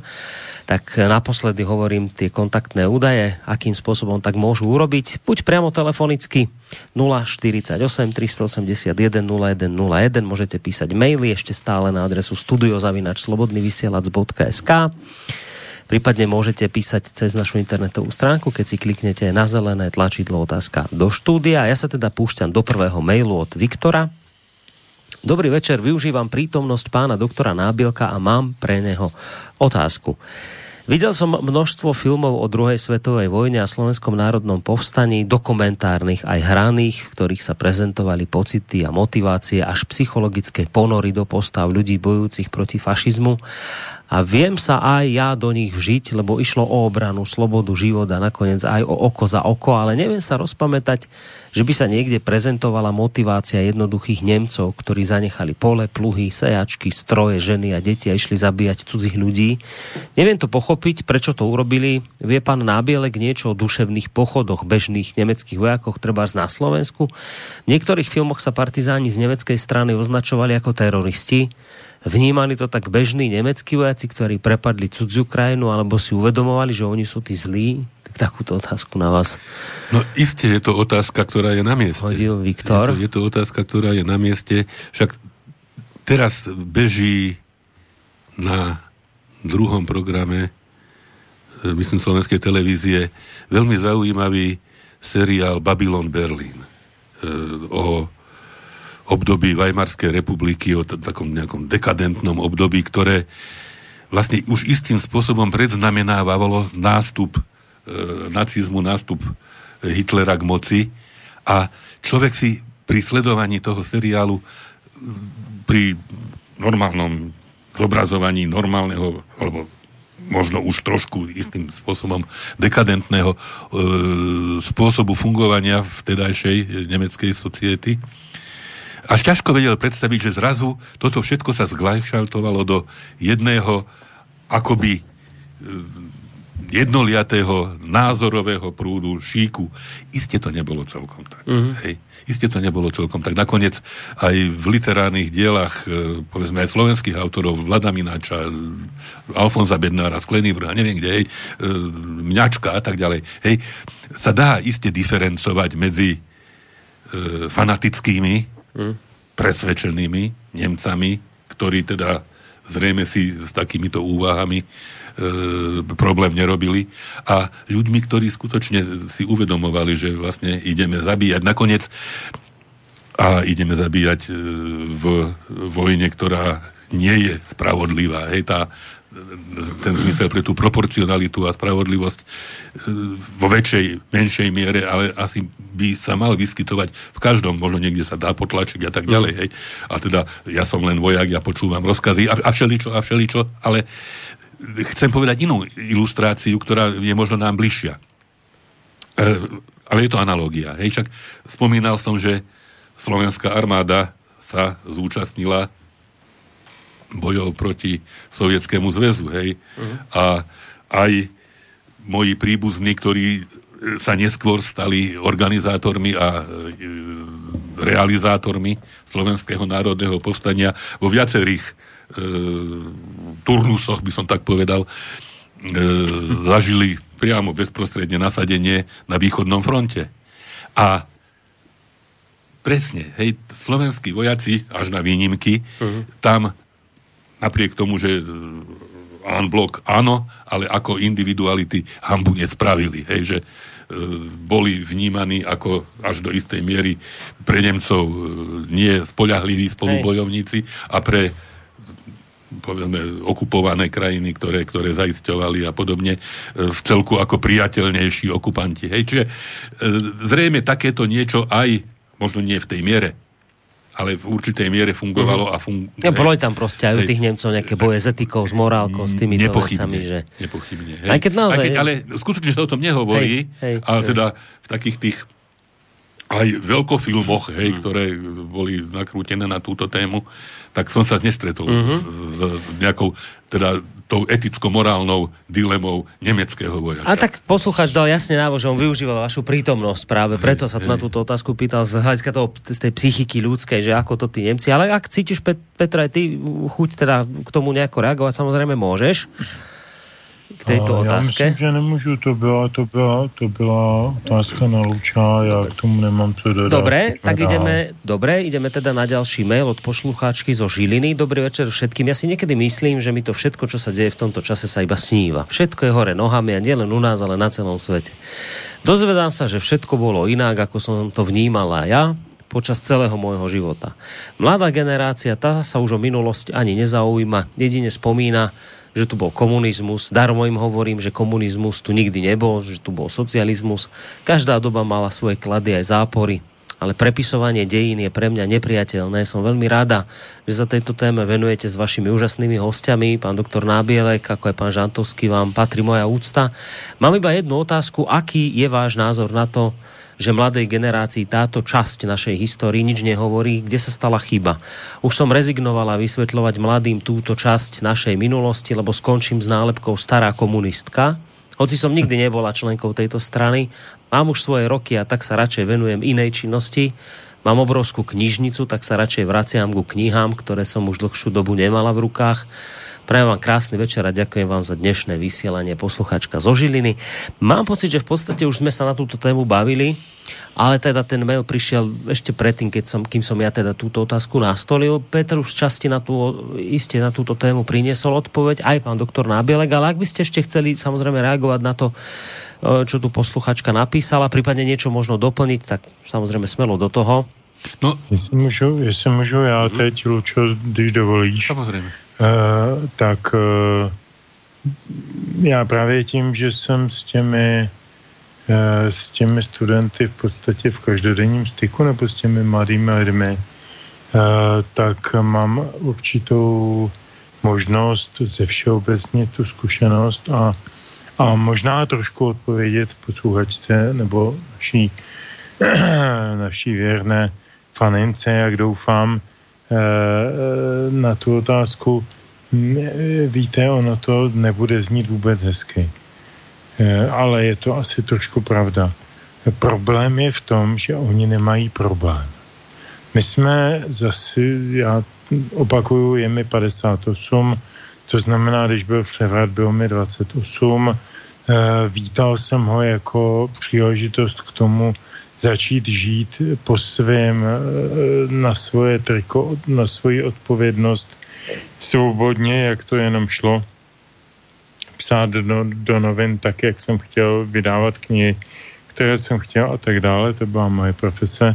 Učit eventuálně potom na škole a podle svého, což dělám do dneška, mám s tím samozřejmě jisté problémy, ale narážím na to, že lidé, zejména lidé narození po roce 89, což jsou mý dnešní studenti eh, a dokonce i jejich třeba mladší sourozenci, berme, že je to 30 let a těm studentům je 22, 20, oni neměli žádný problém. My jsme před těmi x lety si museli vyřešit aspoň jednu věc. Jsme s nima nebo jsme proti nim? A nebo jsme s nima, nebo jsme vedle nich. To byly tři možnosti. Jako buď jsme s nima, OK, vstoupíme do KSČ, vstoupíme do všech struktur, budeme dělat kariéru, protože chceme tak jako bývalý ministr promyslu pan Dlouhý v České republice to vysvětloval docela upřímně a docela explicitně. Ano, vstoupil jsem do KSČ, protože jsem chtěl dělat kariéru, protože jsem byl vzdělaný a chtěl jsem dokázat ve svém oboru něco. Já tomuhle tomu, této motivaci docela rozumím, sice jsem si ji nezvolil, ale nezlobím se na něj, protože on je odborník. Vedle toho v té komunistické straně byla spousta pitomců, kteří nerozuměli vůbec ničemu a jenom rozhodovali. Ale vedle toho tam najednou v 80. letech přicházeli ty odborníci, ti ekonomové, ti, ti, ti manažeři, kteří začali trošku ten uh, chátrající ekonomický systém postavit na nohy a vymýšlet tam nové modely. A to si myslím, že je správně. A jestliže k tomu byl teda nějaký uh, kádrový předpoklad, že teda pan Dlouhý musel vstoupit do strany, tak já se na ní vůbec nezlobím, jenom pan Tloustý nebo x dalších českých politiků, já se na ně nezlobím. Je to samozřejmě eh, jako trošku eh, eticky napováženou, ale v zásadě tomu státu pomohli tím, že se dostali do těch pozic, kde mohli pardon, ovlivnit e, životy, životy nebo kvalitu životu jiných lidí. E, to je jedna věc. Druhá věc, mohli jsme stát proti, mohli jsme e, jezdit po nějakých e, havlových mejdanech a, a tam vykřikovat, že komunista je svině a, a opíjet se a, a jako propíjet se do bezvědomí a, a brát peníze od nějakých západních agentur za to, že tady vykládáme tyhle nesmysly tu a tam se nechat zavřít do celé předběžného zadržení CPZky slavné a, e, a vlastně nic se nám nestalo, protože už nebyly 50. leta, už se nevěšelo, už se jenom jako zlobilo, už se jenom tak jako zavíralo tu měsíc, tu pět měsíců. Už to, už to nebylo takový drama, samozřejmě příjemné to není e, nikomu, ale ti lidé za to byli velmi, eh, velmi bohatě očkodněni eh, ze západu. A pak byla třetí možnost být vedle nich. A to, to byla, myslím, možnost, kterou si zvolila většina národa. Prostě nechme ať si říkají, co chtějí. My si žijeme svoje životy. A to je, myslím, že je situace, kterou zažíváme i dneska do značné míry u těch dospělých lidí, u těch zkušených, jo, jako jsme my, co si tady teď povídáme, že prostě OK, tak my, my jsme ještě eh, aktivní v tom smyslu, že někde, někde povídáme nějaké eh, buřické, eh, buřické pořady nebo, nebo vysílání, ale v zásadě se snažíme prostě tu dobu přežít, co si budeme namlouvat. Děláme to, aspoň mluvím za sebe, dělám to sám kvůli sobě. To, že teď vysílám do svobodného vysílača, je proto, ne, že bych si myslel, že změním svět, ale abych ráno při holení se mohl podívat do zrcadla a nemusel se pozvracet. To je strašně důležitý, tenhle pocit, že, že jako si sám sebe člověk může ještě trošku vážit, je hrozně důležitý. Takže tohle, v tomhle jsme žili v 80. letech. To tyhle dětská, a tím to ukončím, tyhle dětská kolem těch 20 neznají protože tenhle problém nikdy neměli, žijou v relativním e, ekonomickém nadbytku nebo, nebo dostatku, dejme tomu, z větší části, nejistě všichni, ale velká část. A, a vedle toho mají ty bonusy v, v podobě těch zahraničních výjezdů, studijních a tak dále, což v podstatě nejsou žádný studijní pobyty, co si budeme povídat, to je jenom jedna půlroční non-stop chlastačka, během který oni si udělají nějaký konexe někde po, s lidma z různých konců světa a pak se tam navštěvují a vlastně je to celé e, navázáno na něco, čemu se říká zážitkový promysl. A to je to, co je problém vlastně dneška. E, dnes máme nějakou tedy covidovou infekci e, a zážitkový promysl e, jde do háje. A já myslím, že je to první trošku konfrontace těchto těch lidí a této generace s ní problémem. Oni do dneška neměli problém.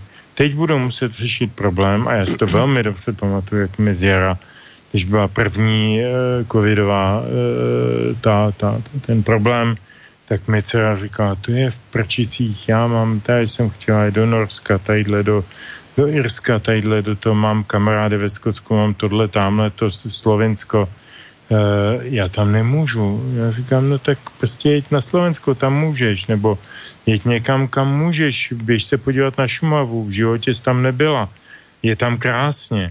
Jo, a oni na mě koukají potom jako, jako na tele, na nový vrata, e, že to jsou, to jsou modely, na které nejsou zvyklí. A já si myslím, že je to první problém, se kterým se setkali. Mm-hmm. Takových problémů ještě několik přijde a oni začnou myslet. Já jim věřím, já jsem no, optimista, vlastně, věřím jim, jo. A nebo aspoň doufám. Takže Tečka. vlastně optimisticky to Petr uzavrel. Ještě pán doktor chcel na to reagovať. Potom dáme posledný mail a končíme z toho dôvodu, že pán doktor sme sa dohodli, že do 23. že to nebudeme naťahovať, lebo teda Jasne. sú tie povinnosti rodinné, aké sú. Takže Jasne. ešte tá reakcia na tú mládež, čo, čo sa pýtala poslucháčka. No, ja v tejto chvíli vidím ako užitočné, keď sa mládež dostáva na e, cesty do zahraničia, lebo vidí na vlastné oči, že teda nie je všetko zlato, čo sa bličti, a že urobí si vlastný obraz o situácii povedzme v Paríži, v Londýne a v ďalších západných mestách a štátoch, ktoré eh, hádam dokážu otvoriť oči a viacej si váži to, čo máme tu doma. Ja dokonca ma napadlo už, že či teraz by nebola taká nejaká vhodná doba nejak sa trhnúť od toho západu s jeho kolonialistickými, imperialistickými a neviem akými otrokárskymi tradíciami, ktoré nám nie sú vlastné. My sme nikdy hej, ani neboli kolonialisti, ani, ani, ani imperialisti, ani, ani vrahovia, ani nejaký, nejaký, hej, že či teraz by nebola Sme sa mohli doba... postaviť za tých, čo teraz stiažujú na to, hej? hej. To, že... Takže postaviť za tých, ale uh-huh. si dištancovať sa od nich. Uh-huh. Hej, toto je jedna vec. A druhá vec, to, čo sa pýtala naša e, poslucháčka, hej, že, e, že ľudia nám mnohé veci, to už mladí ľudia na mnohé veci kašľu, nemajú o to záujem. No, ono, je to zrejme prirodzený proces, že mnohé veci sa postupne presúvajú do histórie, ktorá je už potom viac menej doménou skutočne teda historikov, profesionálov, ktorí sa e, tý, týmito problémami zaoberajú. Len ako ilustrácia, hej, že stále teda vnímame verím, že aj budeme napriek všetkej, počúvajte, koľko, koľko programov o, o nacizme a e, Tretej ríši a všelijakých volovinách, ktoré s ňou súviseli, či už architektúra, či mm. posledné chvíle, na všetkých programoch pomaly e, sa, sa predvádza. Ale teda stále je vnímaná teda Hitlerová éra ako, ako niečo predsa len negatívne a teda Hitler ako a jeho, jeho e, kamarila ako teda súbor alebo spolok vojnových zločincov. Ale poďme trošku ďalej do histórie Napoleon, hej? Mm. Rovnako vojnový zločinec, rovnako dokonca bol odsúdený ako vojnový zločinec, aj tak skončil, ale už sa idealizuje, hej, v, v Paríži má e, monumentálnu hrobku, hej, e, koňaky sú Napoleóny, hej, že ako Napoleon, no a keď ideme ešte ďalej do sebe, napríklad Alexander Macedónsky, rovnaký, vrah v podstate a dobyvateľ a ničiteľ a e, znásilňovateľ a vypalovateľ hej, a ničiteľ ľudských osudov, tak to je už pomaly jedna idealizovaná postava. No, no to je hej, čiže hrdina ako, starovekého sveta, samozrejme. Kopa, kopa veci sa vlastne presúva do tej, tejto polohy a hmm. na jednej strane možno niekedy by aj človek zase sa idem rúhať, možno lepšie, keď sa o to nezaujímajú, ako by mali veriť debilinám, ktoré sú do nich ústené. No dobre, dáme si posledný, posledný mail a potom sa rozlúčime po vašich reakciách. Moc ďakujem za dnešní relácia, za výber písniček, ať už ide o Karla Duchoňa, ale hlavne o Vladimíra Vysockého. Sú to presne tři, tři roky v srpnu 2017, kdy jsem si o zařazení Vladimíra Vysockého hudobního hosta v Dualogu napsal, tak e, si dnes konečně, ako by splnil sen, dočkal jsem se a pan Žantovský mi moje přání splnil.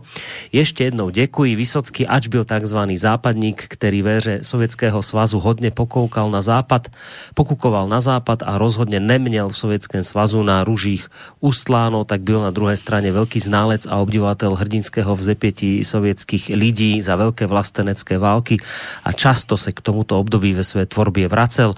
To je, myslím, jasná odpověď všem zarytým rusofobům a spochybňovačům role Sovětského svazu v druhé světové válce. Vysocký si o SSSR své doby mohl myslet cokoliv, ale sovětské oběti nacizmu si ctil a rozhodně by ho nikdy nenapadlo jejich podíl na morálce, na poražce fašizmu jakkoliv bagatelizovat. No a teraz záverečná otázka na vás obidvoch.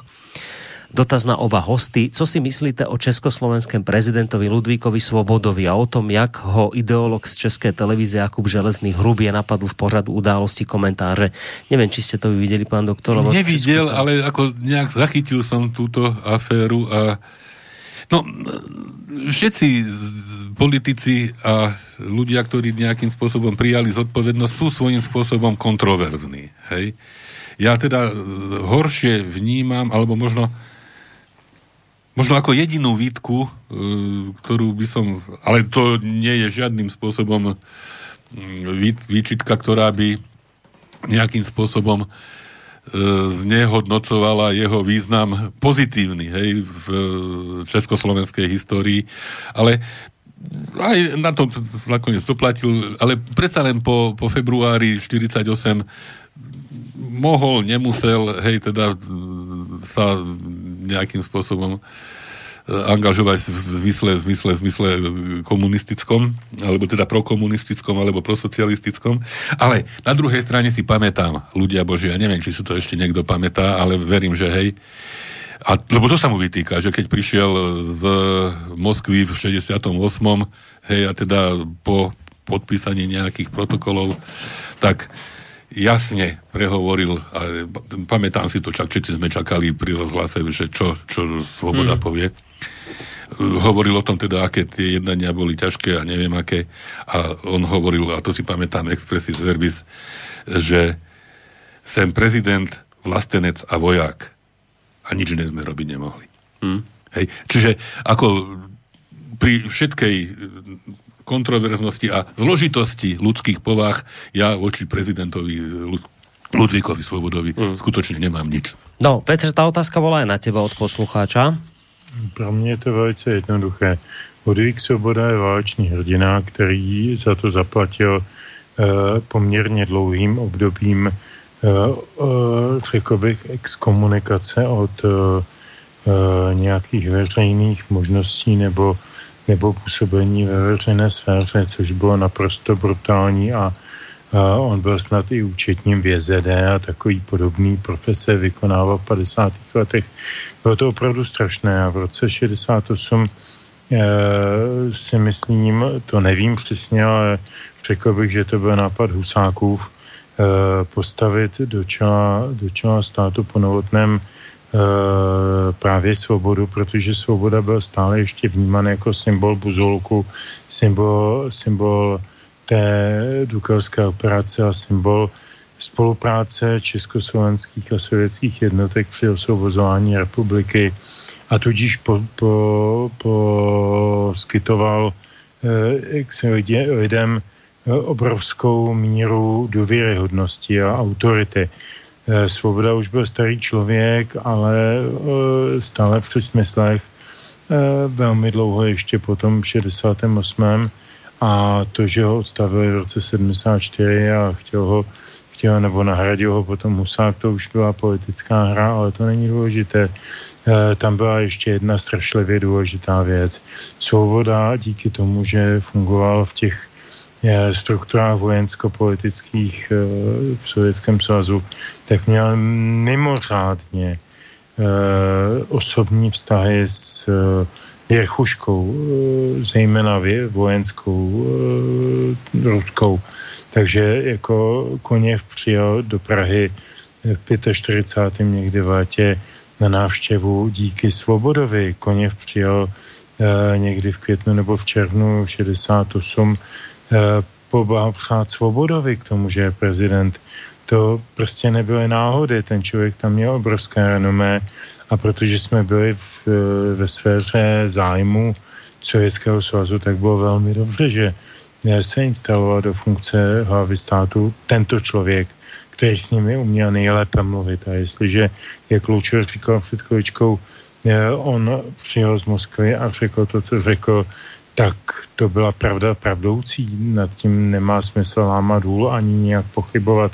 A dneska ho kádrovat z dnešních pohledů, jestli byl nebo nebyl komunista, nebo byl nebo nebyl svého času tím či o ním v nějakém systému, mně to přijde totálně eh, dementní a, a vy, vypovídá to velmi nízké kulturní, vzdělanostní, historické a jiné výbavě lidí, které to, kteří to říkají.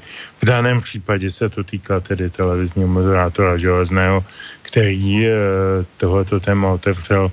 Já si myslím, že je to umělý. A je to zase součást toho tlaku na to, co všechno vydržíme. Jaké všechny ikony si necháme vzít, tak si necháme vzít e, Koněva. Necháme si vzít svobodu, necháme vzít, nevím, nevím koho, pardon, První jsme si nechali vzít švermu. Proč? Tak švermův most v centru Prahy se tak jmenoval spoustu let. Šverma e, zahynul během povstání. E, byl to e, český bojovník, no komunista, bože můj, to je jako, že má lepru, tak mohl být taky národní socialista nebo cokoliv jiného. Je úplně vedlejší. Šrobár taky nebyl komunista, pokud jsem dobře informován. Jo, takže je to všechno falešný, je to všechno dnešní současný falešný politický boj a dělá se mi z něj nedobře. No, myslel som, že trošku optimistickejšie skončíme, ale dobre, tak možno niečo optimistické na záver dá pán doktor. V každom prípade končíme v tejto chvíli už, lebo máme tu 23. hodinu, na akej sme sa dohodli. Takže Petre, ďakujem ti veľmi pekne E, za dnešnú účasť e, v tomto dualogu, aj za to, že si teda prišiel s tým nápadom opäť pána doktora Nábelka pozvať do tejto relácie, bo e, nebyť tohto tvojho nápadu, tak tu dnes s nami nesedí. Takže ďakujem ti veľmi pekne za ten dnešok, maj sa pekne do počutia. Já děkuji tobě, děkuji samozřejmě všem posluchačkám a posluchačům na celém světě, kde nás poslouchají. Děkuji samozřejmě panu doktoru Nábělkovi, Eh, moc ho takhle na dálku zdravím a těším se, že ho brzy uslyším znova eh, třeba i prostřednictvím slobodného vysielača. Dobrou noc. Tak to bol Petr Žantovský, mediálny analytik, vysokoškolský pedagóg a publicista. A pán doktor Ludvík Nábielek, psychiatr, eh, prednostá primár Bansko-Bystrickej psychiatrie sa s nami lúči tiež, ale ešte máte tú povinnosť, milú nám ešte záverečnú pesničku zároveň, popri tej rozlúčke ešte tú záverečnú pesničku priblížiť. No takže ja tiež ďakujem, ďakujem vám Boris, aj tebe Peter. Je to ako také, také, no, ako, ako sme minule skončili, tak sme dnes začali a verím, že ešte, ešte možno mm. zase, zase sme o krok ďalej v spoločnom nejakom e, spoločnej, v riešení spoločných úloh, aby som tak, to tak povedal. Tak. Lebo do istej miery na spoločnej ceste. takto fungujeme. Tak. Ešte ma jedna vec zapadla pred tým, ako ohlásim poslednú mm. pieseň. Uh, už to aj odznelo poďakovanie za uh, Vysockého, za Nohavicu, za minulú, minulé e, piesne, ktoré vybral Petr Žantovský. Ešte by som k ním zaradil Karla Kryla. E, všetko ľudia, ktorí svojou tvorbou a svoj, svojou existenciou nám pomohli, pomáhali a pomohli prežiť nie vždy ľahké e, obdobia, ako Peter hovoril. E, všetci sme, alebo väčšina sme boli teda vedľa. Hej, uh-huh. teda neboli sme súčasťou, neboli sme podporovatelia, neboli sme ani tí nejakí ohniví bojovníci plamenní, ale boli sme vedľa, e, možno ani nedúfajúc, že sa veci zmenia. Hej, čiže asi, asi, asi s, takým, s takým nejakým postavením. A práve E, či už Vysockého piesne, či Nohavicové piesne, či Krylové piesne ešte skôr, hej, nám pomáhali tú nie celkom ľahkú osobnú situáciu prežívať. No a už teda ostáva len to, že všetkých srdečne pozdravujem, poslucháčov na Slovensku aj v Čechách. A keďže bol, bol Karel, Karol Duchoň, tak bude aj Marta Kubišová, a opäť to bude taká trošku pamäť pamätí, ako o ktorej sme hovorili. Tiež to bude pieseň, ktorá vyhrala Bratislavskú líru v roku 1968. Pieseň sa volá Cesta a podľa vlastných slov ju Marta Kubišová naspievala co by poděkování Rusům za osvobození roku 1945. No. Tak všetko dobre. Tak takto pekne sa rozlúčime. Predsa len optimisticky. Milo, a, pán doktor Nabilek sa s vami už rozlúčil, takže na záver ešte pred pesničkou pekný zvyšok e, štvrtkového večera vám prajem a ja z bansko bystrického štúdia Rádia Slobodný vysielač Boris Koroni. Majte sa pekne, do počutia.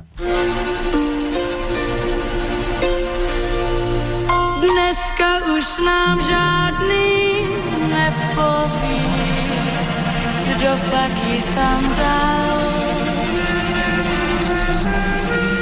Harmoniku kdo dal do křoví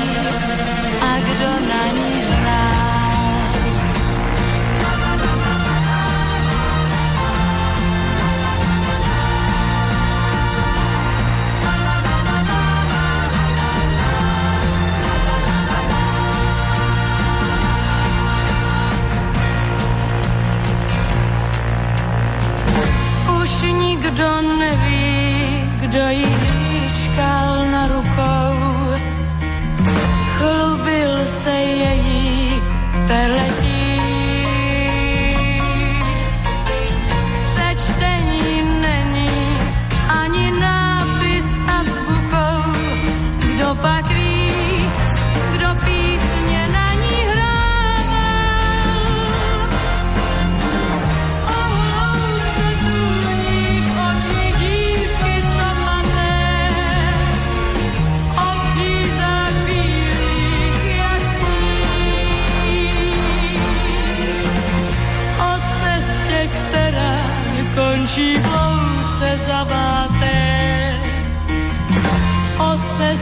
stepí na koních. Harmonika, co v ní dožívá,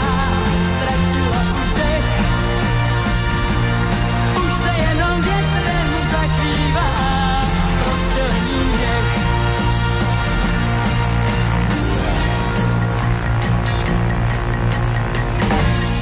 Nikdo neví, kdo jí hýčkal na rukou. Její perletí.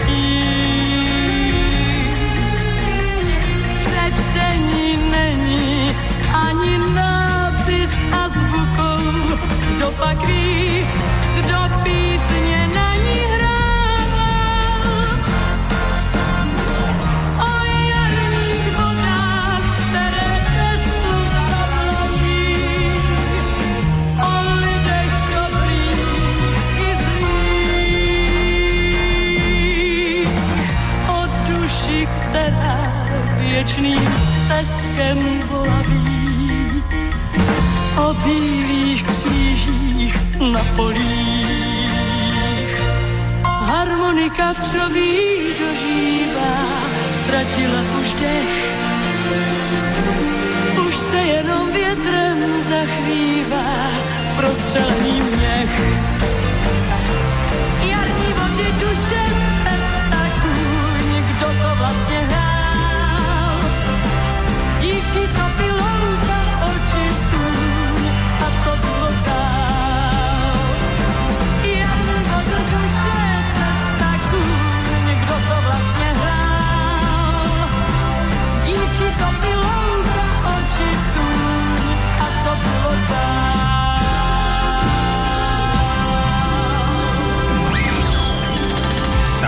relácia vznikla za podpory dobrovoľných príspevkov našich poslucháčov.